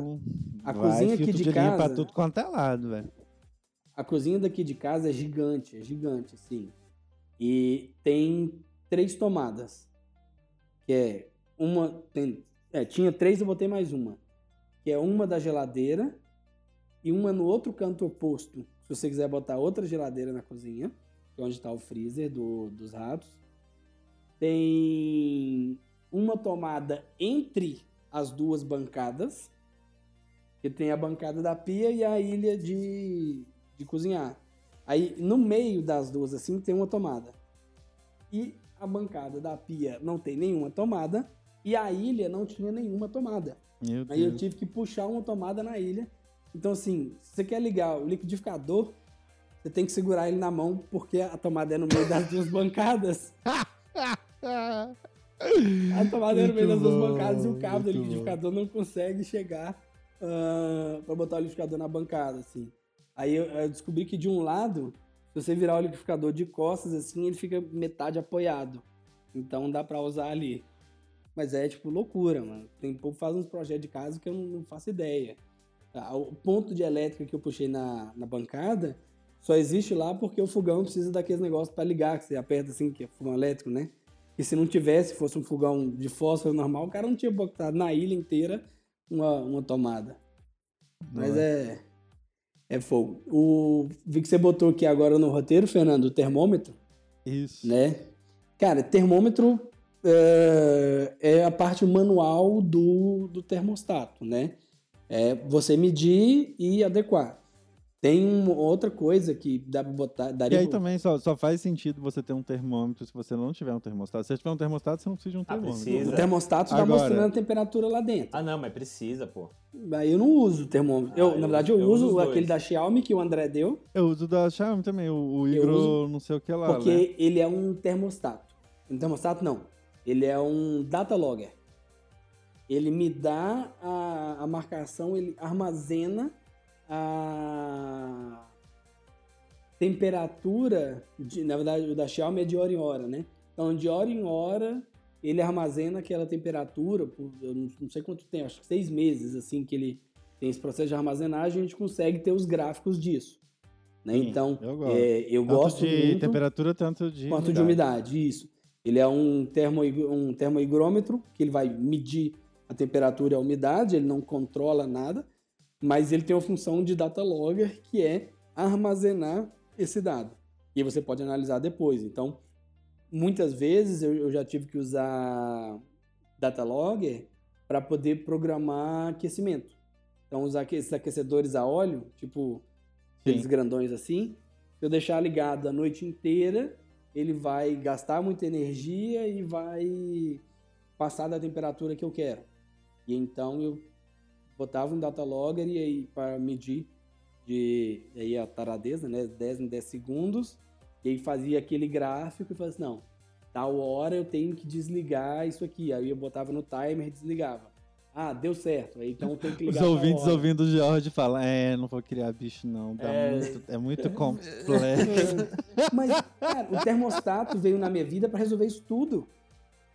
Eu não preciso mais, eu simplesmente programo lá e pronto, acabou, sabe? O termostato na minha vida. Mas gostoso de ir lá checar, assim. Não, tudo bem, eu pego o termohigrômetro da Xiaomi, abro esteticamente fica bonito o termostato. Eu conecto o Bluetooth e vejo. E pra mim não faz mais sentido eu ter uma fitinha daquela de termômetro e ver que temperatura que tá ali. O que eu faço com essa informação? Não, principalmente pelo ponto do histórico. Tô fora de casa. Eu acho que isso é legal. Tô fora de casa, e aí? E outra coisa, ok, o termostato a gente vai usar ali ligado ao aquecimento, né? Geralmente. Então, até pra quem não tem, geralmente você não liga na tomada, né? Você liga a sua tomada no termostato e o termostato na tomada, né? Porque é aí que ele corta ali a corrente e tudo mais. Agora, termômetro ou higrômetro? O terrário é muito grande. Vocês acham que precisa de mais de um, por exemplo? Um num canto aquecido, outro do outro lado, para medir essas duas coisas? Ou o lado que não é aquecido não teria necessidade aí de se controlar a temperatura ou umidade? Então, o que a gente sempre fala é dar a opção de escolha, né? E... Não, pro bicho sim, eu tô perguntando pra mim, que sou tutor. Tipo, eu tenho que ter essa escolha também de ter o aparelho dos dois lados, já que o bicho tem essa opção de escolha ou não? Do tipo, só é interessante você medir ou controlar o lado aquecido, por exemplo. O outro lado não tem importância. Te entendo. Assim, o que eu fiz? Eu tenho um termostato aqui e ele controla o lado quente. Opa, pulou. Ele controla o lado quente porque... O que dá não ter no lado frio, ó. O que acontece? Tem demais. Porque eu preciso desse controle ali, certo? E quando... Antes de eu ligar tal, e setar as coisas, eu tinha botado um sensor de temperatura do lado frio. Para eu tenho um parâmetro. Então, por exemplo, meus viveiros de 1,80 m, eu não preciso ligar um termostato se eu não quiser. Porque a lâmpada que eu uso, isso para os pogonas, a lâmpada que eu uso é sempre a mesma potência. E eu sei que ela, do lado quente, fornece a temperatura ideal, se ela estiver ligada o tempo todo. E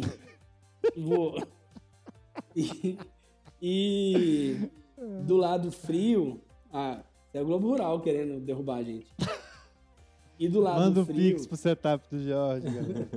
E do lado frio eu medi essa temperatura, e essa temperatura ela não passava de 28. Certo? Então eu já sabia como ia ficar, né? E então eu medi uma vez, acompanhei durante alguns dias e vi que não fazia diferença, que eu não precisava controlar ali. Mas nessas programações eu acho importante a gente tá conferindo, pelo menos às vezes. Aí pode ser um termômetro, você leva lá, mede igual que você tem, um termômetro de revolvinho, de pistola, para fazer essa averiguação. Perfeito. Cara, eu acho que a pistolinha tem que ter, de qualquer jeito. Você sabe que eu não tenho, né? Olha, Jorge, você só tem pistolão? Como que é o negócio? Até derrubou o Renatinho da Lata. É? Isso é que é pistola, lá. Ele ficou tão pistola que ele derrubou o Renatinho. Enquanto o Renatinho tá tentando voltar, tem uma pergunta do Jonas que eu achei bem legal aqui, que é, o que fazer, por exemplo, se a energia acaba e ele é vizinho de vocês aí no sul, muito frio e tudo mais, como que a gente aquece o animal pra ele não morrer? A reza, né? Renatinho tá falando que vocês não estão vendo, tá no meu ponto aqui, produção. Oi? Renatinho tá falando pra rezar. Enquanto ele tá tentando voltar aqui. Então, aqui... É que a gente é um criatório, então a gente tem algumas vantagens. Nosso criadouro, ele é isolado termicamente do ambiente externo. Então, pode ficar um dia e meio lá, desde que esteja lacrado, que não faz diferença, né? Vai cair, tipo, 2, 3 graus. Nós, meros mortais, que estamos em casa e não temos isso, o que fazemos? É cruzar os dedos. O que pode fazer é uma água morna numa garrafa PET. Isso que eu ia falar. E manter assim, sabe? E trocando constantemente. Mas é bem complicado essas situações assim. Eu acho bem doído quando acaba a luz. Por exemplo, acho que água morna ou alguma coisa que concentre um calor que você consiga. Ou alguma coisa que pode fazer é investir no no-break. Então, um no-break só para tocar a placa de aquecimento ali. Mas o no-break geralmente dura quanto tempo que ele segura? Cara, não sei. E vai depender do no-break, vai depender do que for, do que tá ligado. Se é um termostato com 36 lâmpadas ou 36 termostatos, vai fazer diferença. Eu posso pegar, por exemplo, uma caixa organizadora, botar meu bicho dentro e enrolar uma coberta? Não vai fazer diferença, né? Pro bicho, não, né? Não, porque é pior você abrir e tirar daquele recinto que tinha um pouco de calor e trazer ele para um ambiente que está na temperatura natural, porque ele produz calor, mas não é significativo. Por que a gente usa blusa de frio? Porque a gente produz calor, a blusa de frio impede que esse calor saia do nosso corpo e troque. Com os répteis, ele não vai produzir calor significativo a ponto da coberta ficar quente para ele. Entende? Você teria que entregar uma coberta aquecida. Então, perfeito, uma coisa que eu descobri que existe no mundo, depois que eu mudei pra cá, é secadora. Então, se passou a coberta um pouco na secadora de roupa, ela sai quentinha e joga lá dentro com o bicho, beleza. Mas não tem energia, Geo. Como é que eu vou usar a secadora? Ferrou, não tem... Põe o bicho perto da lareira. É isso aí que ele tá falando, acho que é legal. Bota dentro da blusa e fica abraçado com seu bichinho lá. Aí o calor do seu corpo vai esquentar o bichinho. Vai manter ele. Lembrando que... Pegar a Golda e botar aqui. Em BH, um dia, numa situação dessa mesmo, tipo, meio sem luz, um rolecinho, eu tava com, provavelmente, o pai da Golda, o Baradona, PCO M01. E eu tava com ele na jaqueta, assim, enrolado no pescoço, e eu esqueci disso e fui comprar pão. Como você esqueceu, Jorge? Charles Venom. Você tá com uma jiboia enrolada no pescoço e se esqueceu, velho? Eu botei a jiboia assim na camisa, tava de casaco e não lembrei que eu tava com a Depois cola. Disso, a Mônica nunca mais parou em BH e fazia a mesma coisa que o Geo. Abraço pra Mônica Cunha. Cara, eu esqueci, fui comprar pão. E ele tava, tipo, pra dentro, assim, e de repente, lá na padaria, ele resolve botar a cabeça pra fora da blusa. E tipo, atrás, né? Tem alguém na fila atrás de você, de repente uma jiboia sobe, assim. Nossa, mano, um caos, assim. Mas é complicado. Ainda não entrou na minha cabeça como que você foi. Eu tô tentando entender também, cara. Uma BCO. Não, mas se bem que Jorge é aquele cara que dorme correndo, não é isso? Exatamente. O que eu vou desconfiar dessa menina? Não dá pra duvidar de nada, Renatinho, não dá. Agora, esse lance do corpo é muito legal, assim. Às vezes eu sento pra ler aqui no quarto delas, assim, e aí pego uma delas, assim, pra colocar perto e tal, deixar ela um pouco mais solta. Quase que sempre, tipo, ela vai entrar na blusa, vai buscar um lugar mais quente, assim, sei lá, perto do peito, perto do coração, ou perto da axila, assim, e vai ficar igual um bolinho ali. Uhum. Então, acho que talvez funcione, né? Eu não sei se nosso corpo produz tanto calor, assim. A gente vai estar a 36, né? Então, com a blusa de frio ali, tranquilo. Isso é significativo em animais menores. Então, por exemplo, filhote, ele superaquece fácil. A gente tem que tomar cuidado com esse... excesso de manuseio, né? Com esse excesso de manuseio aí. E a gente tem os termômetros, né? Normalmente a gente tem o termoigrômetro. A gente tem o da Xiaomi, que é o que a gente usa. Aí, ó, o patrocinador, o embaixador entrou na live aí. Tá aí. Entrou? O embaixador da Xiaomi. O testemunho de Xiaomi tá aí. Abraço, André. Obrigado pelo termoigrômetro. Só a Renatinha que não ganhou, né? Ih, olha lá. Essa Richard foi aniversário dele, hein? Eu tenho um da Apple aqui. Eu tenho iGrometer.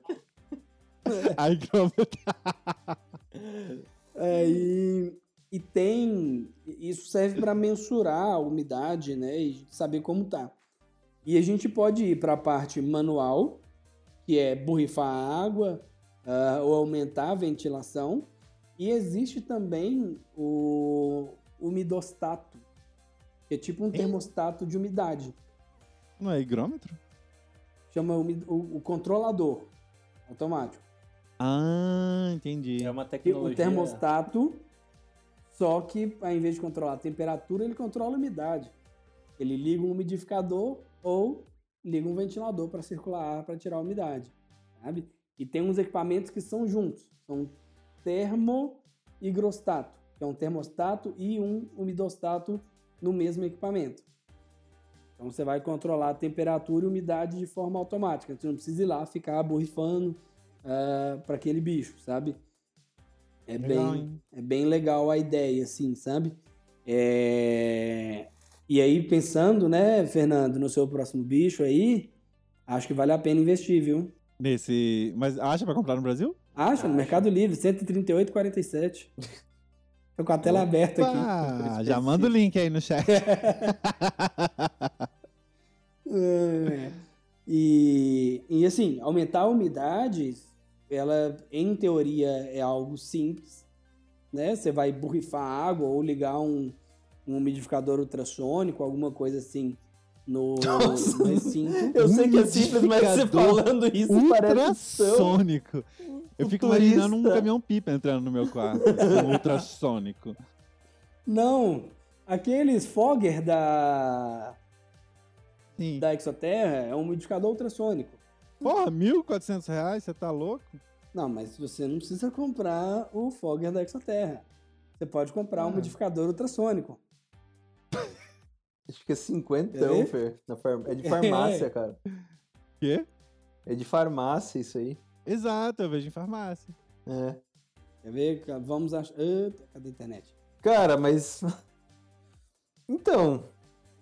E borrifar água nos bichos, cara, isso eu também acho uma viagem. Eu faço sempre. Você acha ruim ou bom? Não, acho da hora, tipo, é uma coisa que aproxima, sabe? Ela fica quietinha lá, você jogando aguinha. Mas aí que tá, você borrifa... Pele, ela se amar. Você borrifa nela ou no terrário? Eu borrifo no terrário e nela. Na hortulanos, no caso, eu jogo nela mesmo. Eu tenho a impressão que quando joga no bicho, o bicho não gosta. Minha impressão. Mas é... Vozes da minha mente. Eu tenho bicho que gosta e bicho que não gosta. Tipo, o bicho que se eu borrifar, ele vai, tipo, sair, ficar não sei o quê. Tem bicho que, tipo, fica ali de boa, bota ninguém pra fora, curte a brisa, sei lá. A minha impressão é de que ele tá curtindo, sacou? Uhum. Que ele não tenta, sair dali, daquele, do local onde comecei a jogar água na cara dele. Não na cara Mercado também, né? Livre. Que eu não sou, bicho. Oi? Mercado Livre. Mini umidificador de ar ultrassônico portátil, R$ 43,09. Eu falei 50. Mandou o link no Skype? Manda o link no Skype aí, esses links tudo. Ah, né? E liga no tomada USB e ele vaporiza ar lá dentro. Então, esses umidificadores ultrassônicos eu acho bem legal para aumentar, até porque ele não gera calor, né? Ele gera vapor de água frio.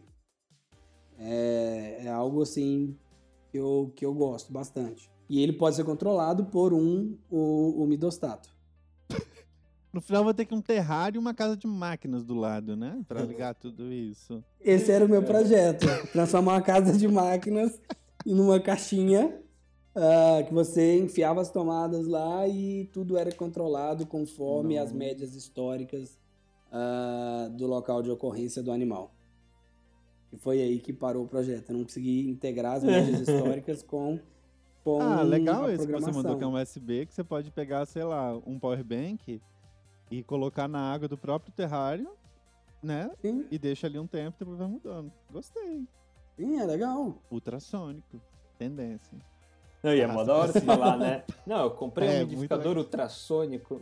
É, por favor, né? Então, você não escutou direito? Ultrassônico, eu disse. Então, assim, de higrômetro, é a mesma coisa de termômetro, né? Faz sentido ter quando você vai olhar e ter esse dado acessível. Então, assim...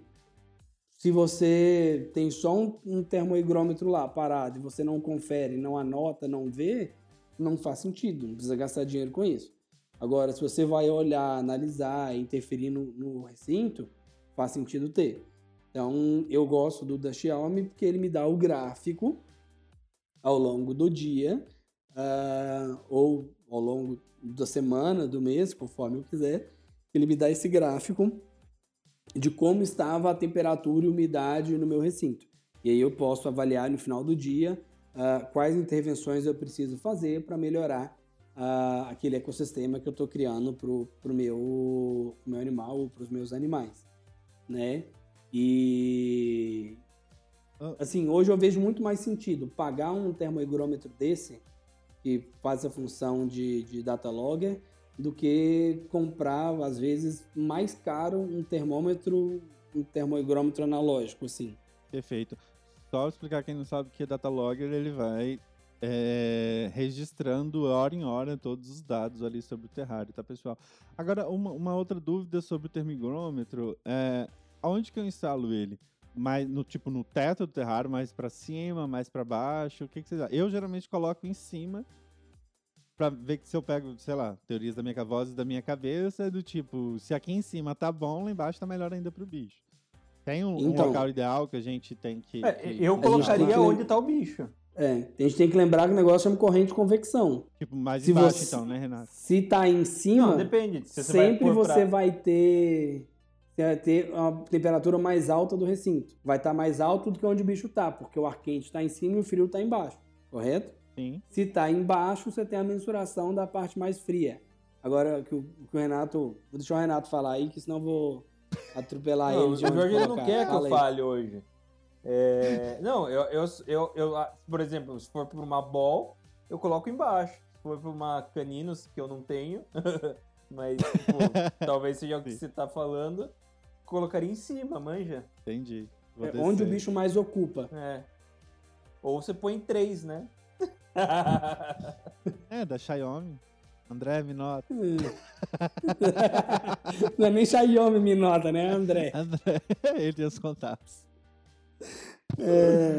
E aquecimento, bom, pessoal, vamos pro outro. A gente vai fazer o episódio sobre regulagem. Aquecimento. Pedra, lâmpada horrível. Ou placa. Pedra é a coisa mais feia, mais brega, mais... Tudo de ruim que já foi inventado. Renato até resolveu reaparecer. Eu não compro pedra também, mas não. Agora eu só uso placa ou lâmpada. Pedra, pedra não pode ser a fonte única de aquecimento do recinto. Eu entendo pedra para compor recinto, porque ela vai compor ornamentação, algumas coisas assim... Uma ornamentação brega, no caso. Não pode ser única, você fala?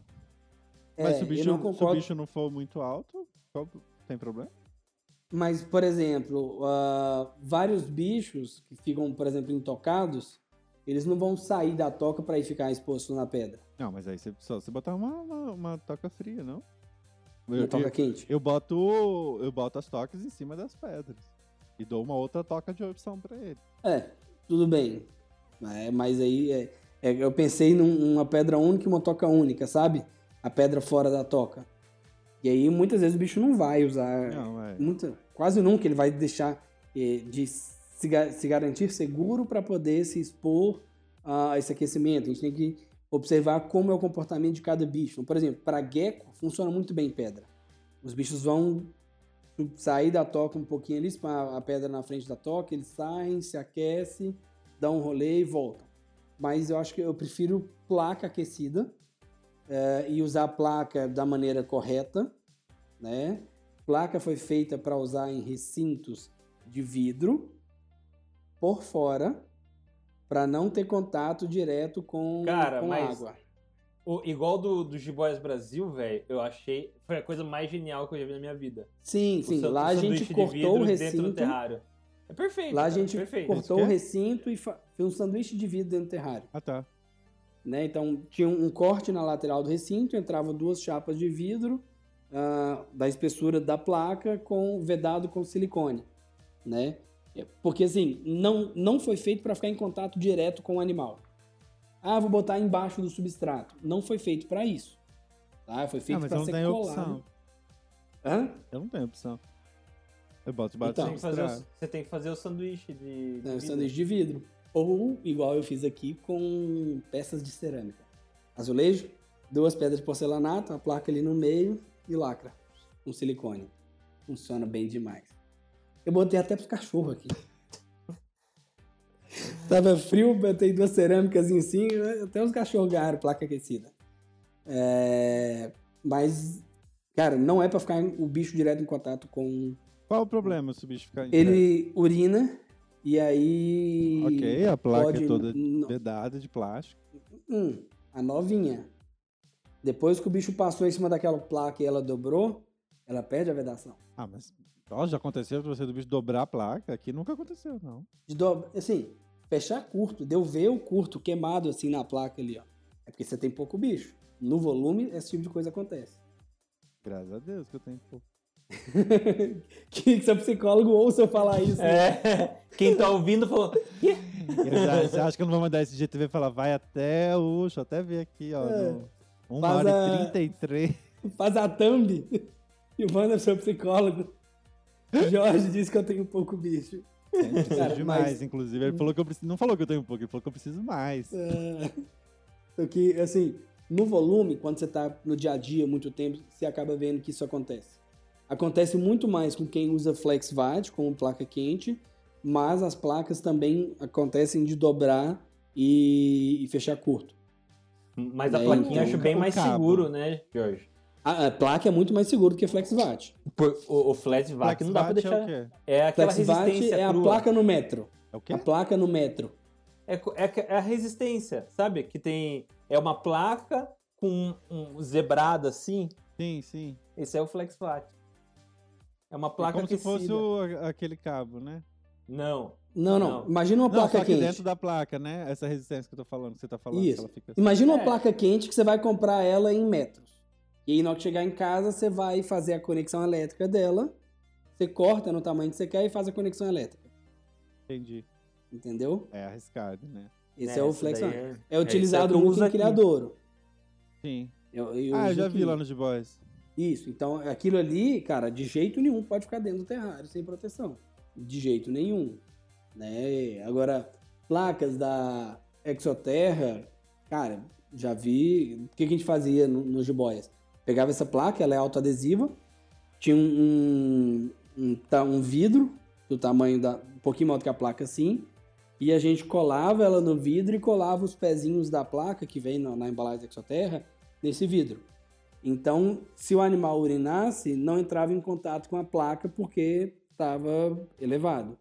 né? A gente ia mais para o lado do vidro. Ficava dentro de um sanduíche de vidro também, Jorge. Não, mas esse aí foi a evolução. Depois a gente fez isso. No começo, quando eu entrei lá em 2008, acho que até ir para a Fazenda Esmeraldas era assim, era a placa colada no vidro com os pezinhos dentro do recinto. Então o bicho não tinha acesso direto, sempre ela protegida. Uhum. E... porque é bem seguro lá os jiboias, né, em relação a isso. Sim, aí depois a gente evoluiu nisso. A gente fez um corte na lateral e entra essas duas chapas de vidro lá para dentro, onde entra a placa de aquecimento e fica... as conexões elétricas todas ficam fora do recinto em contato com o vidro. Coitado do Fred, que teve que serrar aqueles terrários lá. Agora, o Fábio tá falando aqui também do cabo aquecido, ó, o melhor aquecimento que tem. Eu nunca usei. Então, eu já usei. O que vocês acham? O cabo, por exemplo, pode se usar dentro do terrário? Pode. O cabo é feito para usar dentro do terrário, mas o cabo ele tem uma especificação que tem que ter no mínimo 2 centímetros entre uma volta e outra. E quanto mais agregado você põe o cabo, maior a temperatura. Sim. Quanto mais espaçado, menor a temperatura. E a especificação técnica dos cabos da... Mas para usar isso dentro do terrário, o bicho se mexendo, ele deve mexer nisso o tempo inteiro, né? Você enrola no tronco, lacra, e aí ele fica. E tem que lembrar, o cabo ele tem 2 metros de área fria e o resto de área quente. Então, você comprou um cabo de 3 metros, são 2 metros frios e 1 quente. Comprou de 12 metros, são 10 metros aquecidos e 2 frios. E aí ele é feito tanto para você enrolar em tronco, por exemplo, para uma periquitamboia, para uma viridis, para uma caninana, quanto para você usar ele no solo. Então você faz tipo uma serpentina embaixo do substrato e liga ele e cobre com o substrato, né? Nesse da serpentina debaixo do substrato, que eu acho que o bicho vai se movimentar, ele vai mexer. Ele mexe no substrato inteiro, se enterra no substrato. Pode... você teria que fixar silver ele, tape, né? Silver tape ali ou silicone para pregar. É muito comum fazer isso. Mas, por exemplo, quando a gente usa no substrato, normalmente é com um bicho pequeno ou com anfíbio. Entendi. E aí você vai oferecer o gradiente de temperatura, área quente e área fria. Ó, o Fábio falando aqui, ó, que ele usa fora, ele faz um vinco no isopor, com estações diferentes entre o cabo, formando um gradiente de temperatura. Legal. Eu acho interessante isso aí, pôr no isopor. Você fazer o caminho dele... eu entendi isso, né? Você faz o caminho dele no isopor, encaixa ele lá e põe embaixo do terrário. Bacana. E depois bota o terrário. Massa. Zerba terrários, pessoal. Comprem. Você lembra do papinho dele, Fer? De que ele não quer ganhar dinheiro? Esses dias eu fui numa loja e tinha uns zerbas terrários lá pra venda. Engraçado, né? Tinha uns 20 modelos diferentes lá. Não, eu quero fazer pra mim só. Tava lá. Do Zerba, né? Até mandei pra ele aí, o comunista de iPhone. E planta, real ou artificial? Depende, né? Eu uso muito artificial, mas tô testando, então... aquele terrário que tá lá atrás, lá da Hortulanos, um dia espero que ela vá pra lá, ele já tá plantado. Tem 4 tipos de planta lá e tal. Eu acho bem legal, mas vou testar. Não é sei. Outro mundo, né, Renato? Recinto plantado. Sim. Eu acho assim, o artificial tem toda a praticidade e é bonito, né, de se ver assim. E, sim. Só que o natural, você entra em outra vibe. O artificial nunca morre também, né? Você não vai deixar uma fortuna na floricultura. Mas nunca é demais gastar em plantas, lembrando nossos ouvintes. Cara, fica uma grana na floricultura. Orquidário e mirim. Cara, e toda vez que eu vou na floricultura, fica uma fortuna, assim, pra botar dentro do terrário. Eu falo, não é possível que eu tô gastando de novo, tipo, 300, 400 reais pra encher terrário. E... cara, ontem eu fui botar lixo, tinha uma folha de costela de Adão, assim. Peguei e trouxe pra cá. Mano, 50 conto uma costela de Adão, você é doido? E tem umas mini costela de Adão, acho que eu tinha mandado pro Renato, o dia desse ela.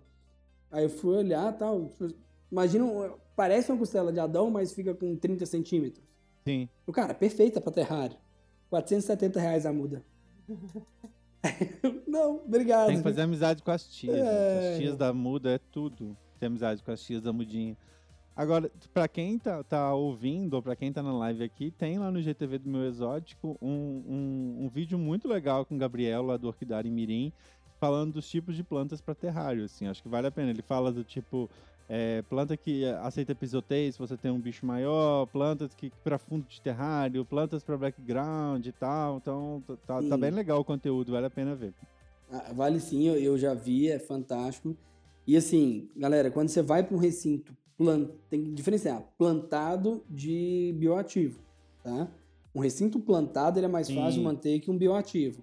Mas, cara, é infinitamente diferente de um recinto estéril.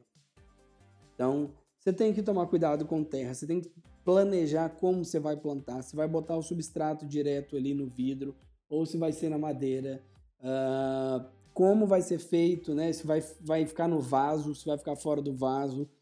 E, nossa, assim, é uma infinidade de fatores.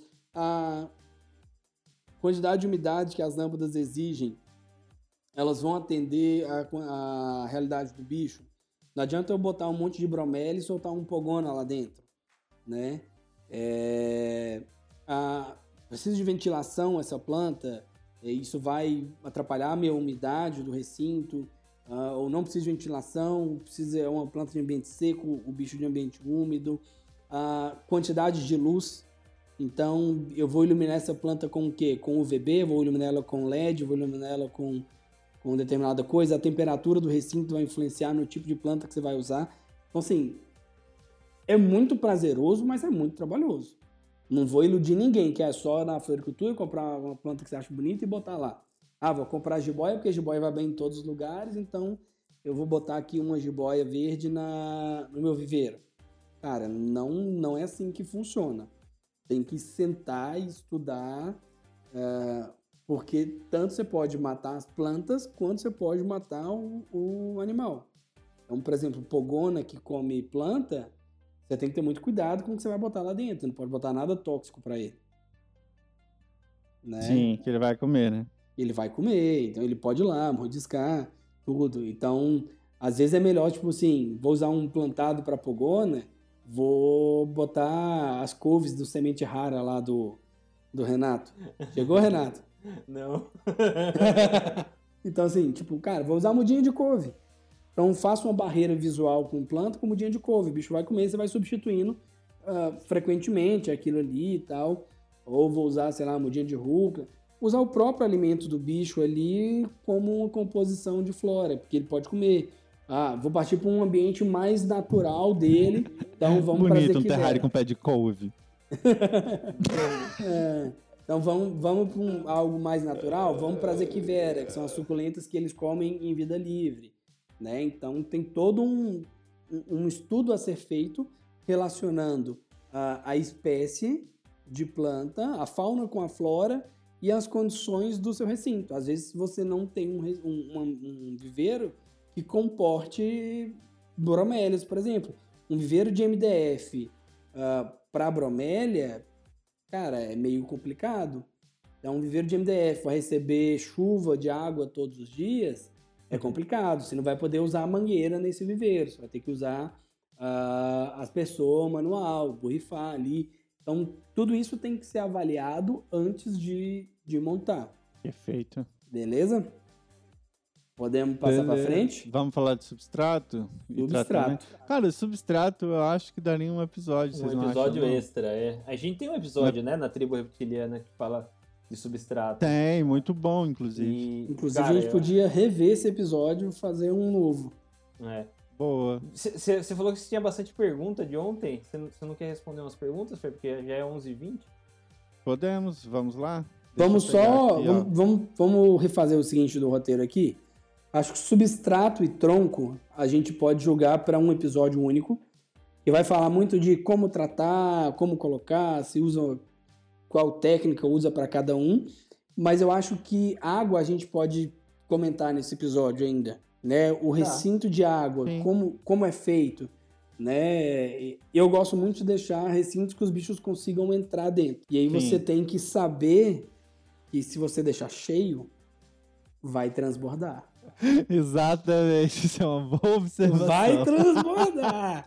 Aquela cobra vai entrar lá dentro e, cara, e é um volume gigantesco de água que vai sair. Ela ocupa todo o pote, geralmente, né? E exato, vai a água então, toda pra fora. É melhor você deixar, tipo, 1-2 dedos de água ali que o bicho beba e trocar todos os dias e manter higienizada e sempre fresca essa água do que um potão d'água cheio d'água que você vai ter dificuldade de trocar, sabe? Assim, eu prefiro menos água dentro de um pote grande que ela consiga beber, eu troque todos os dias, mantenha a água fresca e limpa para os bichos, sabe? Eu acho mais funcional. Quanto tempo trocar água, Jorge? Água fresca sempre. Então, assim, se tem condição de trocar todos os dias, troque todos os dias. Se não, pelo menos uma vez a cada 2 dias. Sabe? Porque, assim, o bicho bebeu... Aquela água ali, ela vai ter baba do bicho, alguma coisa que volta assim. Algumas espécies são frescas. A que você acabou de comprar, mano, se não for água fresca, não vai beber. Não bebe.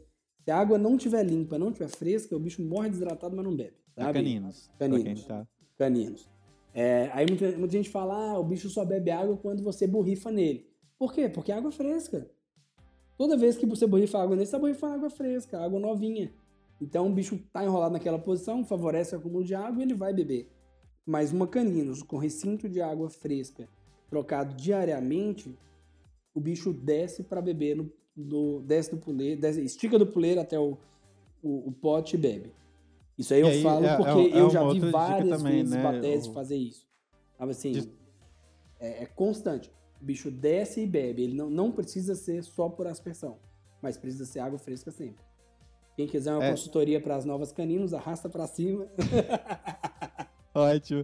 Não, acho que ia falar também sobre caninos, sobre hortulanos. Bem que a minha hortulanos, ela é meio uma de boa, assim. Ela tem uma crise de identidade, porque elas estão muito próximas ali. Acho que ela... É convivência, eu acho. A nossa não sai da toca, assim, só sai para comer. E o tempo todo ela tá na toca, no chão, tem uma toca... suspensa, tem o puleiro e tem a toca do chão. Cara, 99% do tempo ela tá na toca do chão. Por que a gente chama esse bicho de arborícola, hein? Porque na natureza será que o povo só conseguiu corporal, ver perto da... Pela estrutura corpórea. O formato corporal dele lembra muito o bicho arborícola. Que a coisa mais linda pra mim no hortulanos é a estrutura corporal.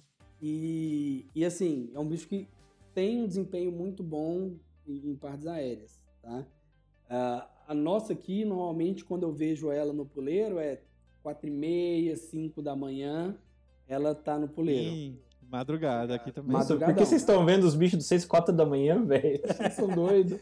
Eu acordo 5, 5 e meia. Então, a primeira coisa que eu faço quando eu acordo é vir ver os bichos. Agora, às vezes, tipo, sei lá, de madrugada, se acordou por qualquer motivo, a primeira coisa que eu faço é vir ver os bichos de novo. Ver se tá tudo bem. Mano, minha primeira geada no Paraná, eu não dormi. Eu ficava toda hora indo lá olhar como é que estão os bichos, qual que é a temperatura, se o aquecedor tá dando conta, se não tá. Eu passei a noite inteira acompanhando. Nossa, foi assim. Graças a Deus, hoje com o criatório montado do jeito que tá, nossa, eu durmo no boa, tranquilo. Dá vontade de ir lá pra dentro dormir. Porque tá fazendo... Quando eu ligo o aquecedor, quando eu aqueço o ambiente, eu venho trabalhar no quarto delas. Porque... Tá fazendo 1-2 graus lá fora e lá dentro tá 26, 27. Aí até entorta a cara, assim, né? Na hora que vai sair do criatório. Tem que fazer uma... Mas é sério, a gente para, fica na antessala ali durante um tempo, espera esfriar um pouco pra depois sair. Porque, mano, dá ruim. E aí, às vezes, tá lá dentro trabalhando de camisa... E as blusas de frio penduradas lá no pendurador. Tem um lugar para pendurar as blusas de frio. Então, é necessário, sabe? Põe, se tá morrendo de calor que tava trabalhando, e põe a blusa de frio que vai precisar na hora que você abrir a porta. Ótimo. Água, Renatinho, tem alguma coisa a acrescentar? Cara, eu acho que os bichos... A gente negligencia um pouco a questão da água fresca para os nossos bichos. A gente tem que lembrar que mesmo se o bicho entrou uma vez à noite no rolê e não viu, ele já sujou aquela água e aquela água está exposta para quem usa substrato. Tanto que a maioria dos problemas que a gente tem de saúde... Eles jogam muito o substrato na água. Sim, são problemas digestivos, né? Então, e geralmente por protozoários, enfim, com parasitas, né? Que um dos meios do bicho pegar esse é por causa da água, né? Então eu acho que é muito válido a gente usar uma água de qualidade ainda assim no negócio e trocar numa frequência alta, uma vez por dia, né? Água tratada ou mineral? Torneira ou mineral? Cara, se eu falar pra você que eu uso mineral, eu tô mentindo, velho. Assim... É que no G-Boys a gente usava mineral, né? Lá na fazenda. Na fazenda, né? Mas depois tem uma estação... Tinha uma... Lá no G-Boys, pra quem não conhece, tem uma torneira especial pra água pros bichos, que é da água tratada, né? Então, tipo... Mas aqui eu uso da torneira. Mas é de se pensar... Na época a gente tava pensando no G-Boys, num esquema de filtro, né? Diferente. Mas lá tava funcionando legal. Cara, o cloro é água de tratamento de água. Não vai fazer problema nenhum para o bicho ingerir. Mas o Zerba perguntou se tem algum problema que a água de rua vem com cloro, né? Acho que isso não é o problema. Sim. Mas sabe um ponto com relação à água de rua, mesmo com cloro, né? Quem mora no Rio, acho que deve saber muito bem dos coliformes fecais, das águas, do cheiro da água que chega da rua, tratada, entre aspas...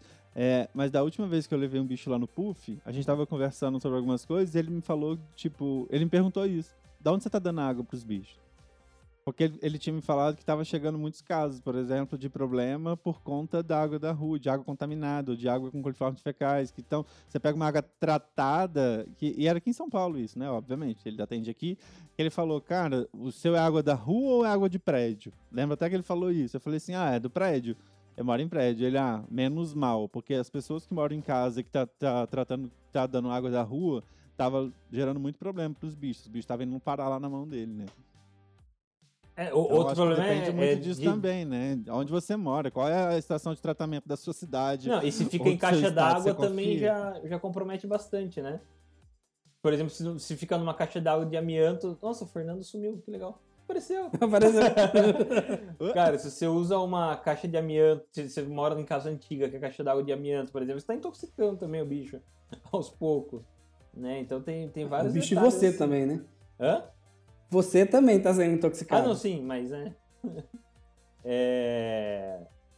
O Saldanha falou que pode ser encanamento e caixa d'água. Sim, e por isso que seria interessante um filtro alternativo, cara. Né? O filtro de barro, o filtro UV... Pra você fazer sua saída ali. Eu uso filtro de barro em casa, mas imagina você encher a piscininha da BCO com filtro de barro. Os 12 filtros de barro. 2 ciclos de filtro. Não, mas por exemplo, se quem tá escutando tem pogona, tipo, tem, sei lá, sangue boa.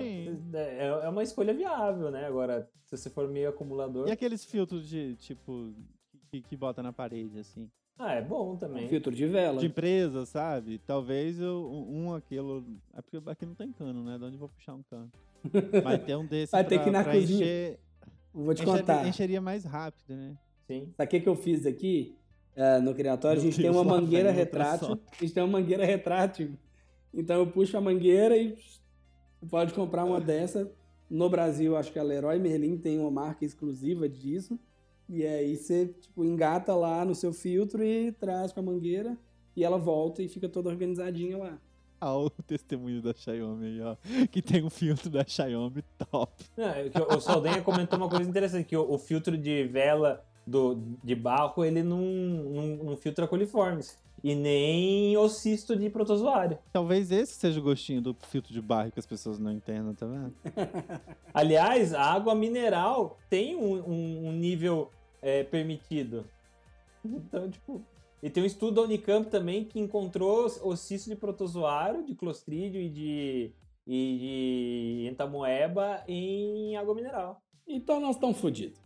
Cara, gente, Deus fez os anticorpos pra isso. Nós vamos fazer o seguinte... quando você for levar o bicho no veterinário, já pede um vermífugo pro bicho e pra você. Sim. Vocês estão compartilhando a mesma água, então vai. Todo mundo vai ter que tomar vermífugo junto. Não, mas quando a gente tem um sistema imune competente, ele vai reduzir bastante essa questão da infecção, né? Do ciclo de infecção com protozoários e parasitos. né? Mas é visita regular no veterinário, fazer coral parasitológico, ajustar o manejo da melhor maneira possível. E a melhor pessoa para fazer isso é o veterinário de confiança. Especializado em silvestres e exóticos de preferência. Que entenda o que está fazendo, né? Vamos para as perguntas do povo? Vamos. Tem bastante pergunta aqui, vou começar de baixo para cima, respeitando a ordem de chegada. O Henry pergunta algum substrato específico mais indicado para sandes boa?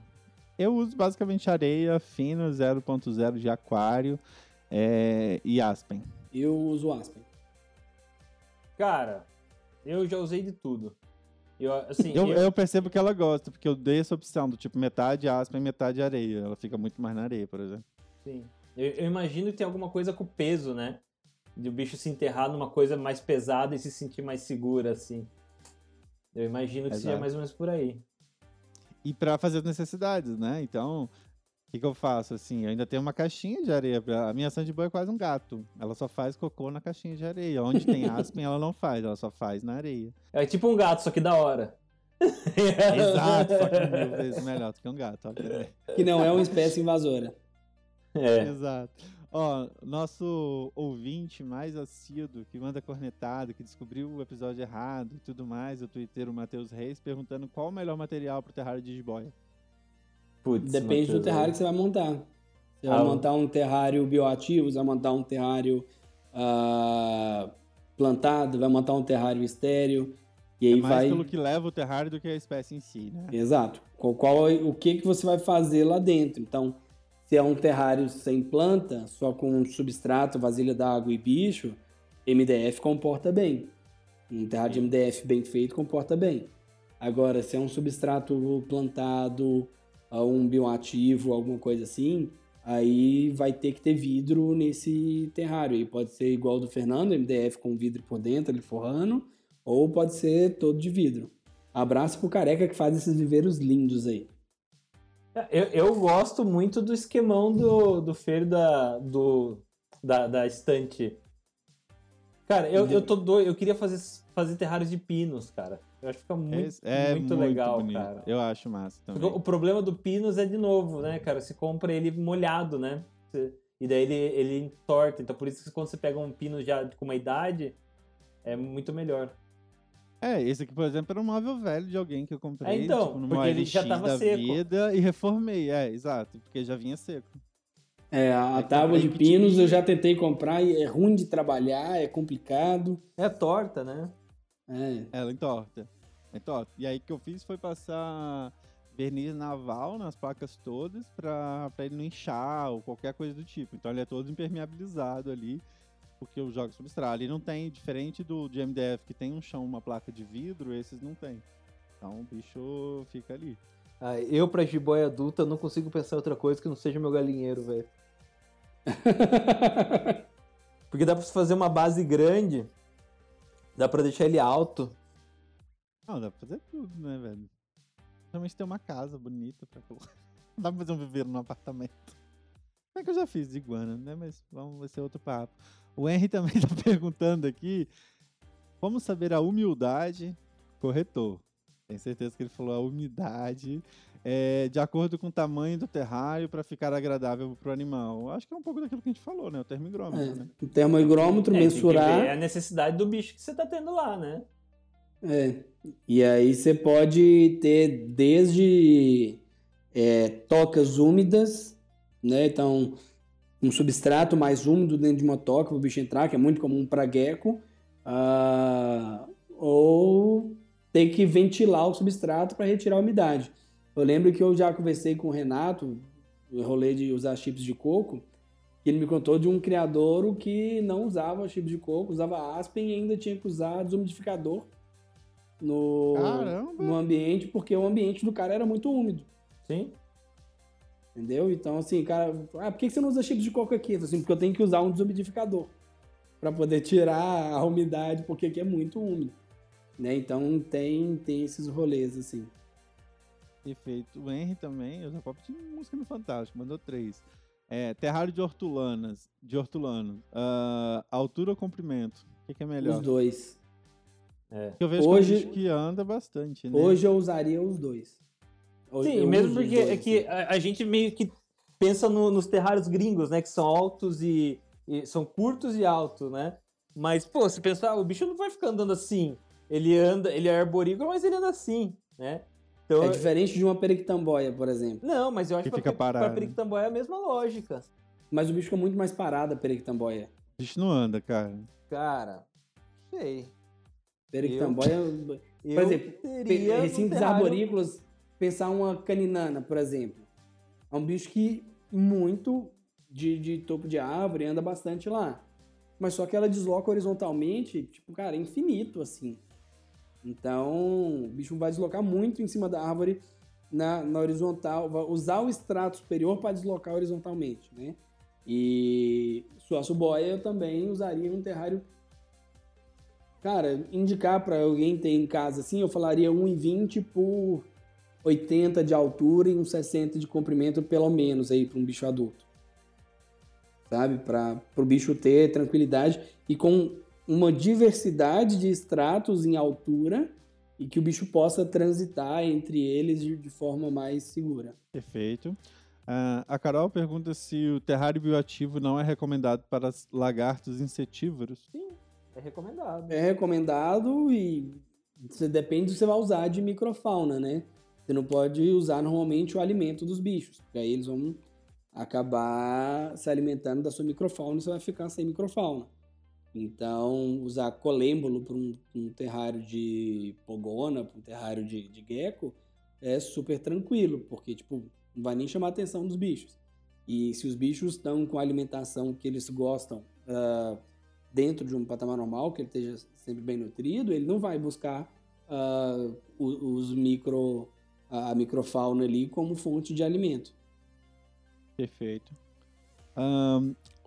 Aí, falando de pogona ainda, o Pedro Bispo pergunta se um terrário para pogona com as medidas de 1,20m por 60 por 60, ele deve deixar um ou dois hotspots. E também fala que vocês são demais.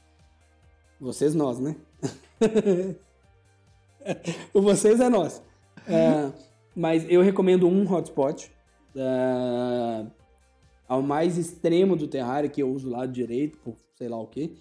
Então, sempre o lado direito do terrário é o lado quente e o lado esquerdo é o lado frio. Se eu ponho mais de um hotspot, eu corro o risco do lado oposto ao hotspot ficar muito quente. Então, o ideal é que ele tenha uma área para aquecer e uma área para esfriar, para ele ter um gradiente de temperatura que cause conforto para ele ali, que ele possa escolher. Porque bem-estar é a opção de escolha. Cara, eu acho também um hotspot. Beleza. O Juan, que é padrinho da Rosa aqui, da Blue Snake. É um menino que... Olha como ele sugeriu o nome da Rosa... É Rosa Parks, o nome da Blue Snake. Estava um dia andando de bicicleta e aí eu estava pensando sobre a luta antirracista nos Estados Unidos.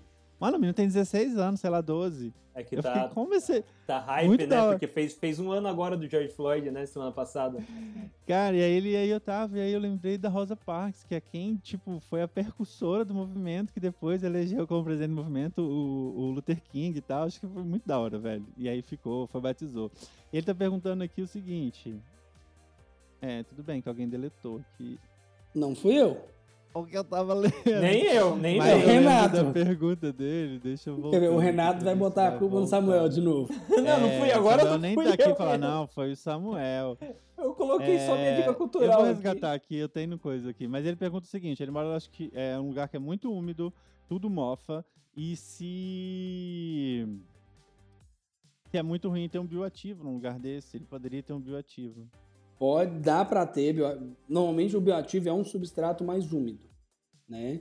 E, só que ele vai ter que controlar outros fatores para evitar mofo. Então, por exemplo, ventilação. Não dá para ele fazer um bioativo lacradão porque vai mofar. Então tem que controlar a ventilação, tem que controlar a incidência de luz, talvez tenha que esterilizar frequentemente esse substrato para evitar problemas. E tá recompondo ali a microfauna quando for feita a esterilização do substrato para poder evitar a proliferação de fungo, bactérias, essas coisas assim, é importante, sabe? Cara, mas sabe o que eu acho da minha parte, cara. Eu falo tanto substrato de terrário bioativo, eu mesmo nunca tive um bioativo em casa. Já trabalhei com bioativo, mas bioativo muito grande, assim, tipo, recinto. Mas eu mesmo em casa nunca tive, então eu fiquei pensando nessa mesmo, cara. Deve complicar bem as coisas, porque você tem que dar um jeito de tirar a umidade ali, velho. Sim. Senão o negócio vai virar um fluxo de ar. No dia seguinte vai estar tudo branco, sabe? Assim, de esporo. Sim, é fluxo de ar para fazer isso. Então, vai ter que, talvez, o tempo todo, ou talvez pré-programado, a temperatura, um cooler. E aí tem que pensar um cooler que não vibre demais para não incomodar o bicho, né? Quanto mais coisa a gente vai pondo dentro do terrário, mais complexo fica o projeto. Às vezes, por exemplo, vai ter que fazer um sistema de exaustão que o cooler esteja fora do terrário.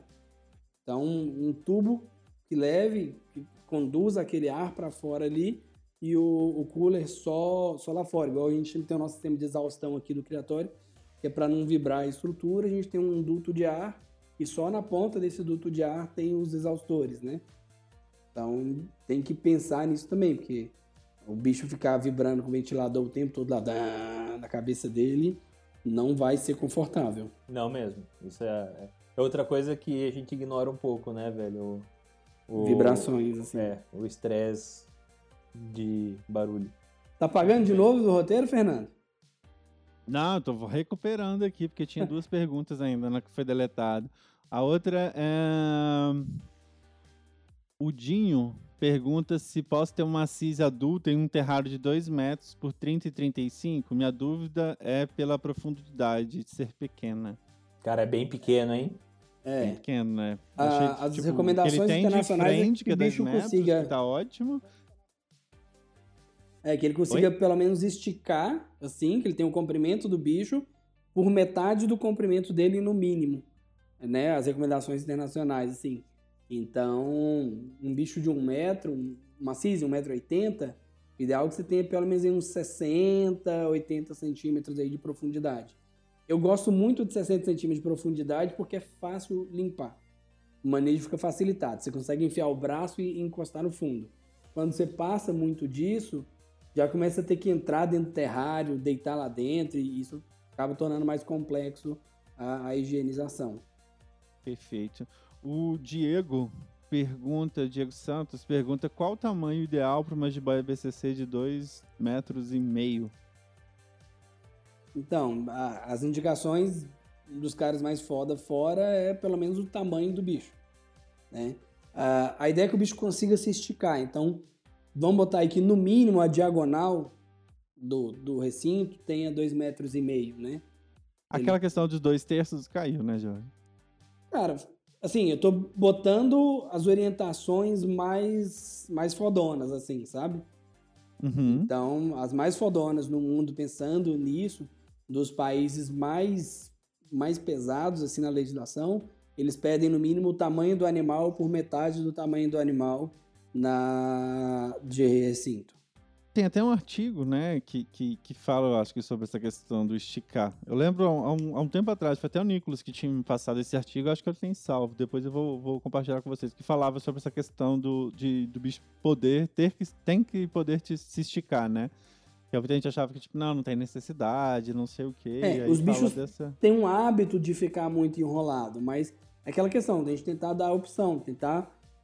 Cara, se o bicho quiser esticar, que ele tem essa opção de esticar, né? Não que eu vou pegar o bicho e vou esticar. Hoje você vai esticar. Você vai pro chão e vai andar obrigatoriamente, sabe? O bicho tem que esticar, então vamos tirar do recinto e botar pra exercitar. Não é isso. Ele tem opção. Sim. E eu vejo que tem muita... Depende muito da espécie, né, também. Tipo, minha BCO, eu vejo que ela fica muito esticada. Uhum. Ela gosta, parece que ela gosta, assim. Direto eu pego ela tá o terrário inteiro ali esticado. As outras espécies eu já não vejo isso tanto. Tanto a BCO, tanto a BCC. As outras, dificilmente eu vejo esticada ou andando, ou dando rolê, assim. Uhum. Bom, o Brad Silva pergunta tamanho ideal para um TU. Eu acho que nós começamos a conversar disso hoje, antes da gravação, né? Exato. Ó, eu mantive meus TUs em 1,60 por 60 por 60. Tá? A vida inteira. É o mínimo, assim. Então, pensando num TU mínimo, Hoje eu faria maior, hoje eu trabalho. Tanto é que os viveiros de ITU aqui do Criatório tem 2 por 60 por 60, tá? Então são, na verdade, são por 40 esses de 2 metros. São recintos bem assim, complexos para montar. E lembrando que TU, lagartos de maneira geral, urinam e defecam muito mais do que serpentes. Então a manutenção desse recinto vai ser muito mais frequente. Então tem que ter um recinto muito mais bem elaborado para que consiga, né, aguentar aí por uma década e meia uma sobrevivência desses bichos. Perfeito. Cara, eu ia de externo. Não gostei dessa notícia, não. Que notícia? O tamanho do terrário do TU, que abre a possibilidade de eu ter um. Ah, não, Fer, mas pô, você vai comprar um filhote, daí depois você tem uns 2, 3 anos aí pra pensar, e daí quando acontecer você pensa, pô. Não, eu já achei o terrário, o tamanho ótimo, tipo, se eu tenho um terrário de 2 aqui, porque eu não tenho um de 60? Não, lógico, eu acho justo. Mas eu teria TUzão no externo, cara. Eu tive TU na clínica, né, no externo. E, pô, o bicho responde muito bem, cara, acho que o sol é um bagulho muito doido pra TU. E eu acho que até aqui, cara, mas aqui por exemplo... Você tem essa opção, né, cara? No frio... É, você tem a opção, né? No frio mesmo, cara. Eu nunca pus pra dentro. Meu bicho... É, mas o frio daí não são 12 dias seguidos a 5 graus de manhã, fazendo a máxima de 12 no dia, né? Enquanto chove. É. E se o bicho estiver na toca também, no externo disso, vai alagar a toca dele. Aqui a gente anda assim, você sente o solo encharcado mesmo, sabe? Tem chovido há 3 dias, e aí hoje deu uma trégua e parece que amanhã já chove de novo. E, cara, nós estamos com máximas de 15 graus, assim. Mas, cara, tem TU aí, não tem, né? Eu acho legal deixar solto, cara. Igual o Zerba deixa solto lá. Eu tenho amigos que deixam solto também em casa. E me parece de boa. Principalmente quem tem área externa, assim, deixa o bicho na grama. O bicho fica lá. Tem a área dele, com aquecimento, caso se ele precisar. Tem um tempo quando ele bruma, vai pra um lugar específico. Mas é quase igual um cachorro. Eu tenho medo de pisar em cima. Ah, mas Jorge, você chuta as caixas, você derruba o telefone. Aí eu também teria medo se eu fosse o TU do George. Eu tenho medo de acabar. O cara, ele esquece uma VCC no pescoço, vai notar um TU no chão? Não vai, velho. Não vai. A minha realidade é essa, por isso que os bichos vão para recinto, tudo. Ah, eu não gosto de solto assim, cara. Eu também... Fico meio noiado, assim. Ah, cara, uma que eu acho que o bicho nunca vai estar em paz, assim. Ele sempre vai estar, tipo, meu Deus, eu tô aqui num lugar diferente. E outra que... Não sei, cara. Porque olha pra um TU, eu acho que ele tá sempre em paz. Ah, depende do TU, viu, cara? Tem uns TU que não estão em paz, não. Tem uns seus capeta. Mas, pô, TU é um puta de um lagarto, hein, velho? Nossa senhora. Não, é lindo, velho. Essa semana saiu pra vender uns TU, né? Sim. Do reptário. É, cara, coçou aqui, mas... Então, mas eu deixei passar. Já acabou, viu? Só pra avisar. Graças a Deus. A Elissa Gomes pergunta como é o terrário ideal pra uma piton. Umidade, temperatura e tamanho, mas ela não fala qual tipo de piton. Então acho que fica difícil responder essa. A gente pode falar da piton Ball, que é o autorizado a vender. E Blood também, pô. É Blood também. Aí são completamente diferentes. Aí tem que ver o episódio de Ball e o episódio de Blood. A gente comenta... Tudo isso nos episódios. O Elissa, vou te deixar 2 dicas. Volta 2 casinhas, escuta os 2 episódios da Blood Python e da Ball, que vai, com certeza sua pergunta vai estar lá. Se não tiver, pode cornetar a gente, que a gente foi muito incompetente se a gente não falou tudo isso que tá sobre coisa.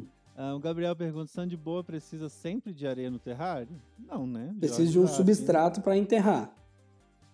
Se esse bicho não tiver condição de se enterrar, ela não vai estar bem, assim, sabe? Vai estar em estresse constante. Porque o hábito natural do bicho é esse. Seria a mesma coisa da gente criar uma periquitambóia sem puleiro. Sim. Né? Criar uma sand boa sem um substrato para que ela se enterre, criar uma periquitambóia sem puleiro. É botar o bicho completamente fora do hábito natural. Então, mesmo, vamos supor que eu vou usar papel, né? Vai ter que fazer um monte de bolinha de papel para o bicho poder se esconder ali e se enterrar ali. É obrigatório, assim, para uma sand boa fazer isso. corais, né? Vai ter em zoológico, a mesma coisa. Um terrário com bolinhas de papel. Tipo, nossa, terrário da mãe Lucinda. Sabe? Do lixão. Pegar uma coisa meio... Mas o bicho tem que se enterrar. Toca dos Répteis pergunta. Ele mandou vários aqui. Eu vou tentar juntar tudo aqui, ó. Como manter uma umidade sem estragar o MDF? Como permeabilizar o terrário?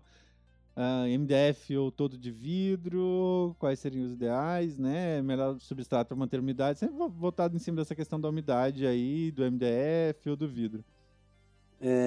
Cara, para mim, MDF dá para usar com uma certa umidade, mas tem que pensar que você vai reduzir o tempo de viabilidade do recinto, se você não preparar ele para isso. Então, um recinto de MDF que duraria aí bem cuidado, um bem feito, né? Uns 10, sim, 15 anos, vai reduzir para 1, 2, 3 anos se ele não for bem feito ou se ele não for bem cuidado. Bem feito eu falo o quê? Fita de acabamento em todas as bordas. Sim. Todas elas. Ah, mas aqui vai ficar colado e vai ter um silicone. Não importa. Fita de acabamento. Fita de acabamento em todas as bordas. Vai ter que botar silicone para vedar ele por completo, bem colocado. E frequentemente correr o olho nesse silicone, fazer uma inspeção para ver se está tudo certo. Se não tiver, já arranca e faz outro. Na hora de montar o recinto, eu uso silicone para montar também. Então, passo o silicone entre as chapas e parafuso. Então, eu corto o colo e veda. Importante lembrar do silicone, né, Jorge? Que é aquele silicone, pessoal, de aquário, que ele é atóxico, tá? Não é isso. Qualquer silicone. Usar silicone atóxico, né? Mesmo que de outros que sejam usados, você tem que observar sempre que seja atóxico, para não fazer mal para os bichos. E a solução que o Careca usa, que é o do seu recinto, que é botar vidro em cima do MDF, né? Isso. E aí você economiza no custo do vidro, tem as vantagens de isolamento térmico, tudo que a gente comentou lá no episódio passado de recintos. É uma solução bem, bem plausível, assim. Cara, eu já vi a galera usar papel contact. Achei legal. Sim, também já usei. Eu tive problema que foi no recinto do TU, e aí eles começaram a rasgar, e depois para tirar esse papel contact foi um caos. Cara, sabe, eu recinto sabe de cobre eu acho aqui, que vai. Eu usei um impermeabilizante de piscina. Sim, também. Ou você pode usar a resina gelcoat, que é aquela resina de banheira, né? Daquele acabamento branco na banheira ali. Você pode usar qualquer resina, né? Gelcoat, resina acrílica, ou aquela que tá na moda de fazer mesa, de fazer bancada, sabe? Sim. Isso pode ser usado também, mas aí tem que ter bastante cuidado, tem que fazer direito. Então, assim, tem várias soluções que podem ser usadas para aumentar essa durabilidade. Às vezes é melhor você refazer o recinto, tá mais barato. Então, sim, vou fazer recinto, a cada 2, 3 anos eu vou jogar esse recinto fora e fazer um novo, né? Sustentabilidade zero. Mas, pensando economicamente, às vezes é mais barato isso do que fazer um recinto e botar uma resina, botar... No longo prazo, você vai ver que não valeu a pena, sabe? Então, tem que pensar... Tudo é planejado. E aí vai depender da espécie, do que você quer botar lá dentro. Vai borrifar água sempre, mas tem um fluxo de ar que retira o excesso de umidade, né? Então, assim, na fórmica, ali, na fórmica espelhada, na camada ali, normalmente não nasce mofo se você mantiver limpo. Agora, onde tem madeira exposta, certeza que vai nascer mofo. O Toca do Répteis também pergunta sobre plantas para o terrário. Vou sugerir que ele vá no IGTV também e assista o IGTV, que tem todo sobre plantas. E o Vinícius está perguntando aqui nos comentários da live: terrário para tartaruga de couro. Qual bicho seria esse? Cara, assim, ele está zoando, não é possível. A tartaruga de couro é uma tartaruga marinha gigante, velho. Então ele tá zoando. Vamos então tem que pegar auxílio do projeto Tamar. Não, tá errado já. Não é terrário, é aquário. Próximo. Tamanho ideal para o terrário de uma BCO. Acho que dá no mesmo da BCC que você falou, né? Sim. Deixa esticar. Tamanho ideal para manter uma serpente de médio porte, Assis, ECC, Ball. Eu indicaria hoje 1,20 por 60 por 40 ou 60. sabe? Pelo menos isso aí, né? E aí, pensando que o ideal é que o bicho consiga esticar. A gente pega um em 20 por 60, você vai ter, sei lá, quanto dá a hipotenusa disso, mas deve dar, sei lá, 1,5 m, 1,60 m de diagonal. Beleza. Cara, eu acho legal. 60 por 60 eu acho top, velho. Sim. Sim. Dá pro bicho explorar na altura e dá pro bicho conseguir deslocar, esticar e bem. Perfeito. O Jonas Bava, sempre presente aqui participando da nossa live, pergunta, é uma coisa que eu também tenho essa dúvida até para os potes de água, qual a melhor cor para um recinto? Né, eu vejo muita gente comprando esses terrários de MDF branco, me parece bem agressivo. Sim. Eu me incomodo até com esse amarelão aqui de madeira, por isso que eu boto bastante a planta caindo de cima a baixo aqui para ele. E aí ele pediu pra você falar um pouquinho de cores e também um pouco sobre tocas e troncos, cork-bark e tal. Então, acho que tronco a gente pode deixar para o próximo episódio, né? Boa. Que aí a gente fala tronco e substrato, põe toca lá no roteiro também, Fernando. Tá. E cor, cara, eu uso branco porque eu acho fácil de visualizar. Bom pra você, né? Acho fácil de visualizar.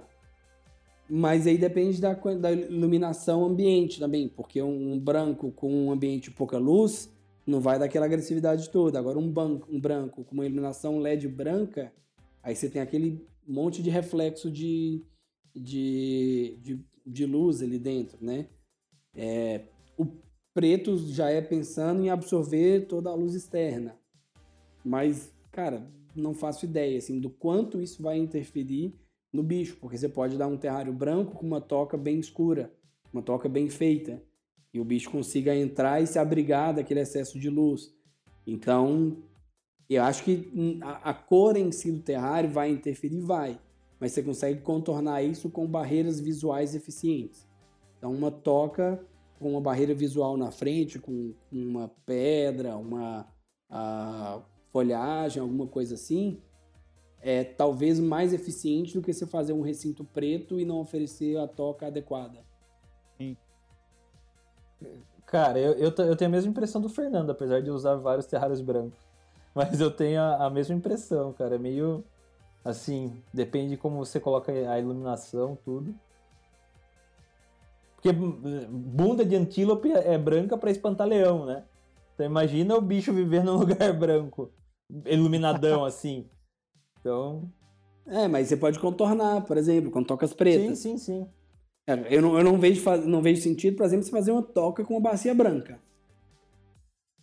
Uma bacia translúcida. Aí não faz sentido. Não é uma toca. A não ser que seja uma toca úmida. Mesmo que seja uma toca úmida, não é uma toca. Mas fica bonitinho você ver o leopardo gecko lá. No... Não, mas... Não é uma toca. Vez, tá pensando em você ou no bicho? Bom, o Jonas tem uma pergunta off-topic aqui, mas eu achei curiosa. Não sei se vocês querem deixar para um próximo episódio eu falar.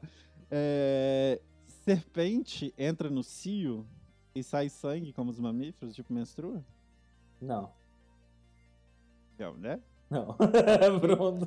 Como funciona o sistema de ventilação de terrários? Cara, é uma engenharia à parte, assim, né? A gente comentou um pouquinho de ventilação. Pode ser feito tanto com cooler em cima, e aí esse cooler vai girar. Aí você tem coolers magnéticos que são menos barulhentos e vibram bem menos. Precisa potencializar, no caso, né? Com cooler. Pode ser simplesmente abrir um rasgo, usar a tela e isso promover fluxo de ar. E você pode ter isso com um ventilador externo que vai bater ali. Você pode usar um cooler para jogar ar para dentro ou para fora. Você pode posicionar próximo da janela, né? Se você tem uma corrente de ar próxima da sua casa. Lembrando que próximo da janela a gente tem a luz do sol, que pode promover excesso de calor lá dentro.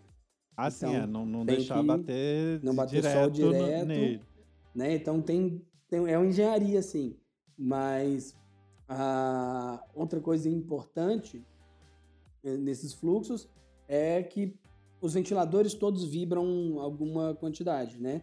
E o que eu usei como estratégia aqui no criadouro de exaustão é uma caixa de ventilação externa com um duto de ar.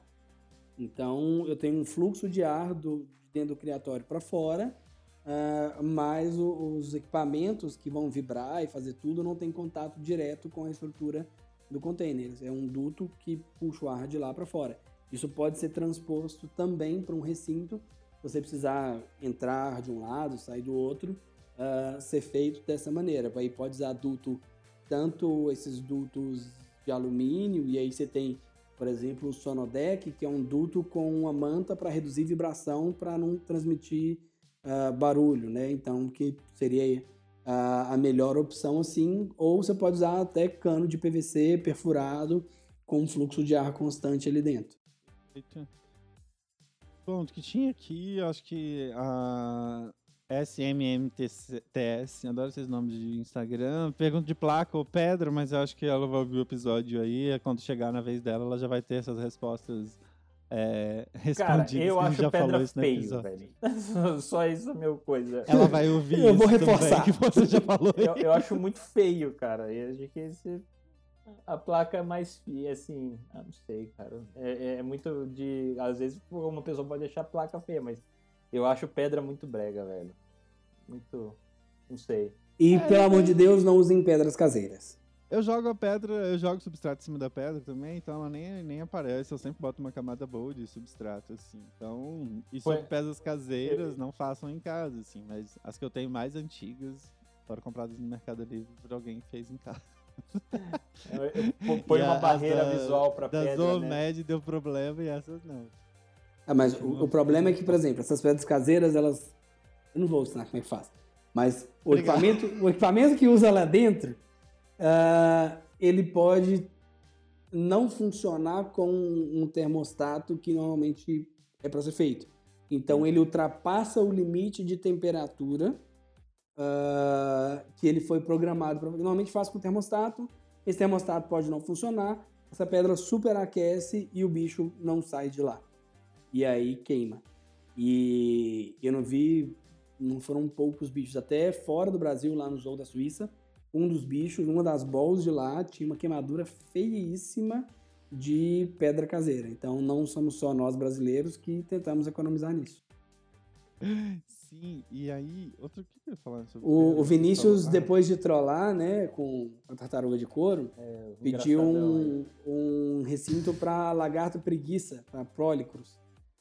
Cara, Pólicrus é um bicho que vai precisar de um recinto alto aí, porque ele desloca muito em árvore, e eu faria, tipo, uns 3, 4 bonsaizinhos ou buchinhos, assim, para ele deslocar entre eles, e não deixaria o buchinho podado de bolinha, sabe? Eu deixaria bem, não paisagisticamente legal, uns buracões, pro bicho poder entrar lá no meio, se abrigar e sair com segurança. Jorge, me fala uma coisa, você já planejou ter polícros ou você acabou de pensar nisso? Não, já planejei, mas... Ah, bom, porque tá muito detalhada essa explicação pra quem respondeu na hora. Ah, daqui a pouco ele fala, não, eu fiz um recinto pra testar. Inclusive, eu trabalho com... Eu entrei pra trabalhar com répteis. O segundo motivo foi um pólico. Eu tava fazendo o levantamento lá com o pessoal do Ecologia de Mamíferos. Aí eu vi uma meiva numa semana e na semana seguinte eu vi um pólicos fazendo cena Discovery Channel. Eu tava numa lobeira, ele mediu a distância de um galho pro outro e pulou na minha frente, assim, sabe? Aí eu falei assim, caraca, que bicho louco. Aí eu resolvi trabalhar, fazer o levantamento de fauna lá, e quem quiser saber o resto dessa história aí, tem a palestra de semana passada na Casa do Biólogo que eu conto um pouco mais. Cara, eu já trabalhei no zoológico com polícros peruvianos, né? Não é essa espécie, mas tem ela. Eu fiz uma gaiola, cara. Só que o primeiro dia ele escapou, porque ele passou no vão da gaiola. Aí eu passei tela na gaiola inteira. Aí ficou lá, cara. Mantinha... No meu cabeção eu fiz um terrário de camaleão, manja. Coloquei um monte de galho lá, coloquei uma planta no meio e... Mas é um bicho que desloca muito em cima e embaixo. Então por isso a gaiola, né? Que dá pra ele... me segurando. Mas ele desloca horizontalmente, assim, ó. Ele não só sobe. Não, mas depois eu coloquei um monte de galho também. É. Igual camaleão. Me manda fotos depois. Ah, eu não tenho fotos aí. Tirar foto... Prove, por favor. Você acha que eu ia tirar uma foto do terrário de um polícros, velho? Aliás, pólicros ou polícros? Não sei falar grego, então falo... Não é grego, qualquer... é latim? É latim. Não sei falar latim, então falo de qualquer jeito. A portuguesada... Alguém me falou uma vez, eu não sei se é verdade, que toda palavra em latim é paroxítona. Eu não faço ideia. Não sei nem o que é uma paroxítona. Dorime. Canta Dorime sempre que você tiver essa dúvida. Não, Dorime é paroxítona. Então, aí você vai saber qual. Pra ele que não sabe o que é paroxítona. Não, eu não faço ideia. É paroxítona. Dorime. Eu estudei até o ensino superior 11 escolas diferentes. Eu lá vou saber. Você estudou em 11 e não aprendeu essa. A gente mudava sempre em julho e aí te perdia... Era o momento matéria... das paroxítonas. Era justo. Às vezes a escola já tinha estudado isso e a outra não. E tem um monte de coisa que era pra ter aprendido na escola e não aprendi. Vamos, ó, chegou o horário do frango, batemos meio-dia. Bora pras dicas culturais, então? Bora pras dicas culturais. Quer soltar a sua primeiro, Renatinho, que já foi apressado, botou lá no roteiro? Não, depois que eu levei uma, porque eu pensava de... Eu tô esperto. Enfim, eu tô numa vibe de filme de terror, cara. E geralmente seguindo, né, só pra ser... Pra fazer sentido, eu ainda não... Eu ainda escuto aquele cara que resume os filmes, mas esse filme é novo, então ele não tinha falado ainda desse filme. Chama See You no Netflix, com a Ellen Hunt. Cara, um filme... Não é aquele terror de susto, sabe? Aquele terror meio de ficar meio tenso... Uma história meio bizarra, mas é bem da hora o filme, cara. Recomendo pra uma noite de domingo aí. Boa. Então vou ir na mesma onda do Renatinho, então. Um filme de suspense da Netflix também. Netflix, patrocina a gente. Netflix, não Netflix, arrasta pra cima aí, ó. Tô Amazon Prime e Disney Plus na semana que vem. Então, pra nós aqui. Mas é um filme que chama Mulher na Janela. Que é muito legal, do tipo que é uma mulher que ela tem uma... Você achou legal, velho? Eu achei legal, cara. Eu gosto de filme que tem um plot twist no final, sabe? Tipo Os Outros. Não, você vai adorar a Sil, então. Porque o plot twist da Sil é melhor do que a da Mulher da Janela, eu acho. Assistirei, então. Também. Você fala Mulher da Janela, eu lembro daquela propaganda da OLX que o cachorro fica na janela com a caneca. O quê? O problema da OLX eu só lembro do compadre Washington. Ordinário! Aí eu vou deixar minha dica cultural. A palestra tá no canal da Casa do Biólogo do... Gente, fugiu o nome. Marcelo ou Maurício? Depois você coloca Marcelo lá no roteiro? Marcelo, coloco sim. Acho que já tá no grupo, eu ponho. Do Marcelo, quer ver? Tá abrindo aqui o YouTube agora.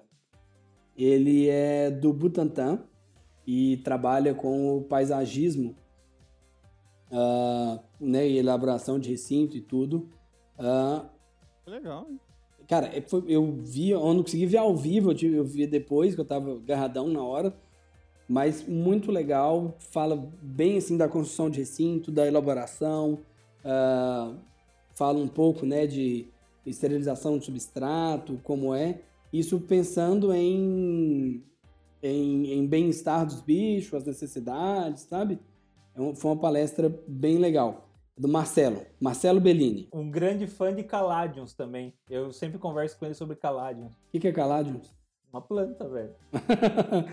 Ele fala como se eu tivesse obrigação de saber. Você não sabe? Caladiums. Não, porque eu achei que pela contextualização... Que recinto para paroxítonos, como que deve ser a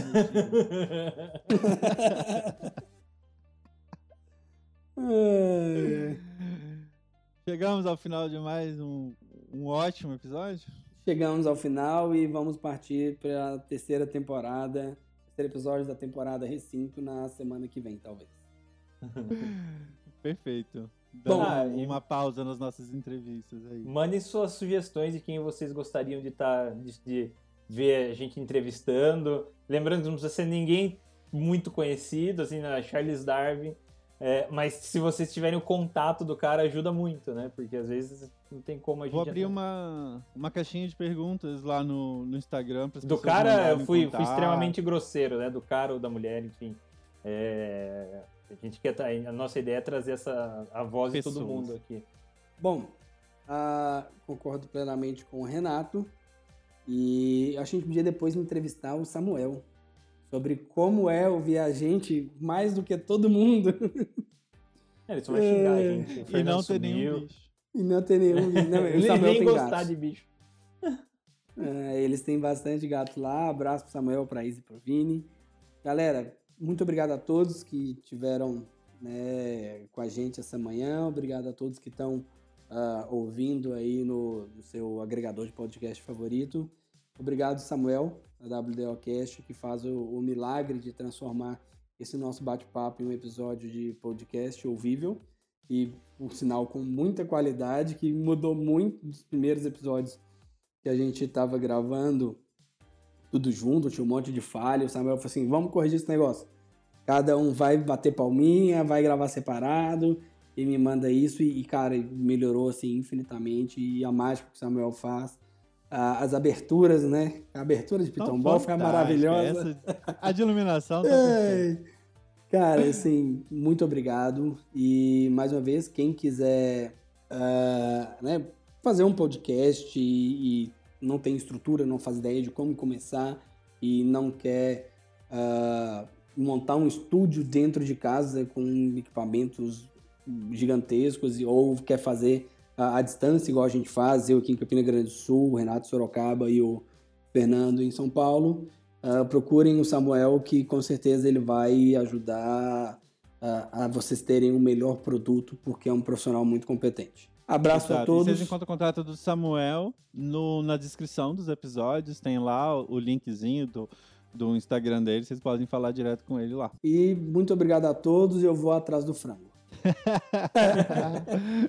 Valeu, pessoal, bom almoço pra vocês, até domingo que vem. Pessoal, obrigado a todo mundo. Não esquece de seguir a gente no Seu Exótico e recomendar pros seus amigos ou pros seus inimigos. Se tiver ruim, recomenda pros inimigos. Se tiver bom, recomenda. É recomendar.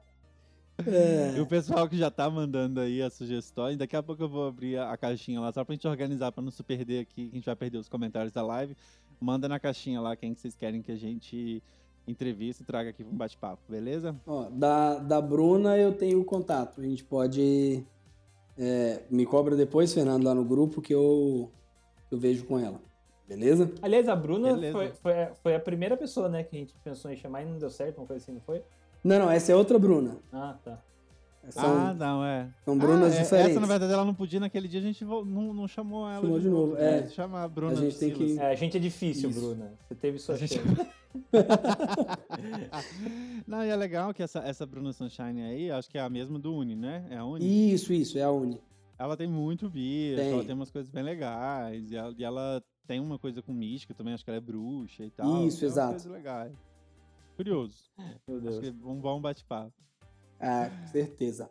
Bom, galera, beleza? Abraço a todos e até a próxima. Falou, pessoal. Valeu, pessoal.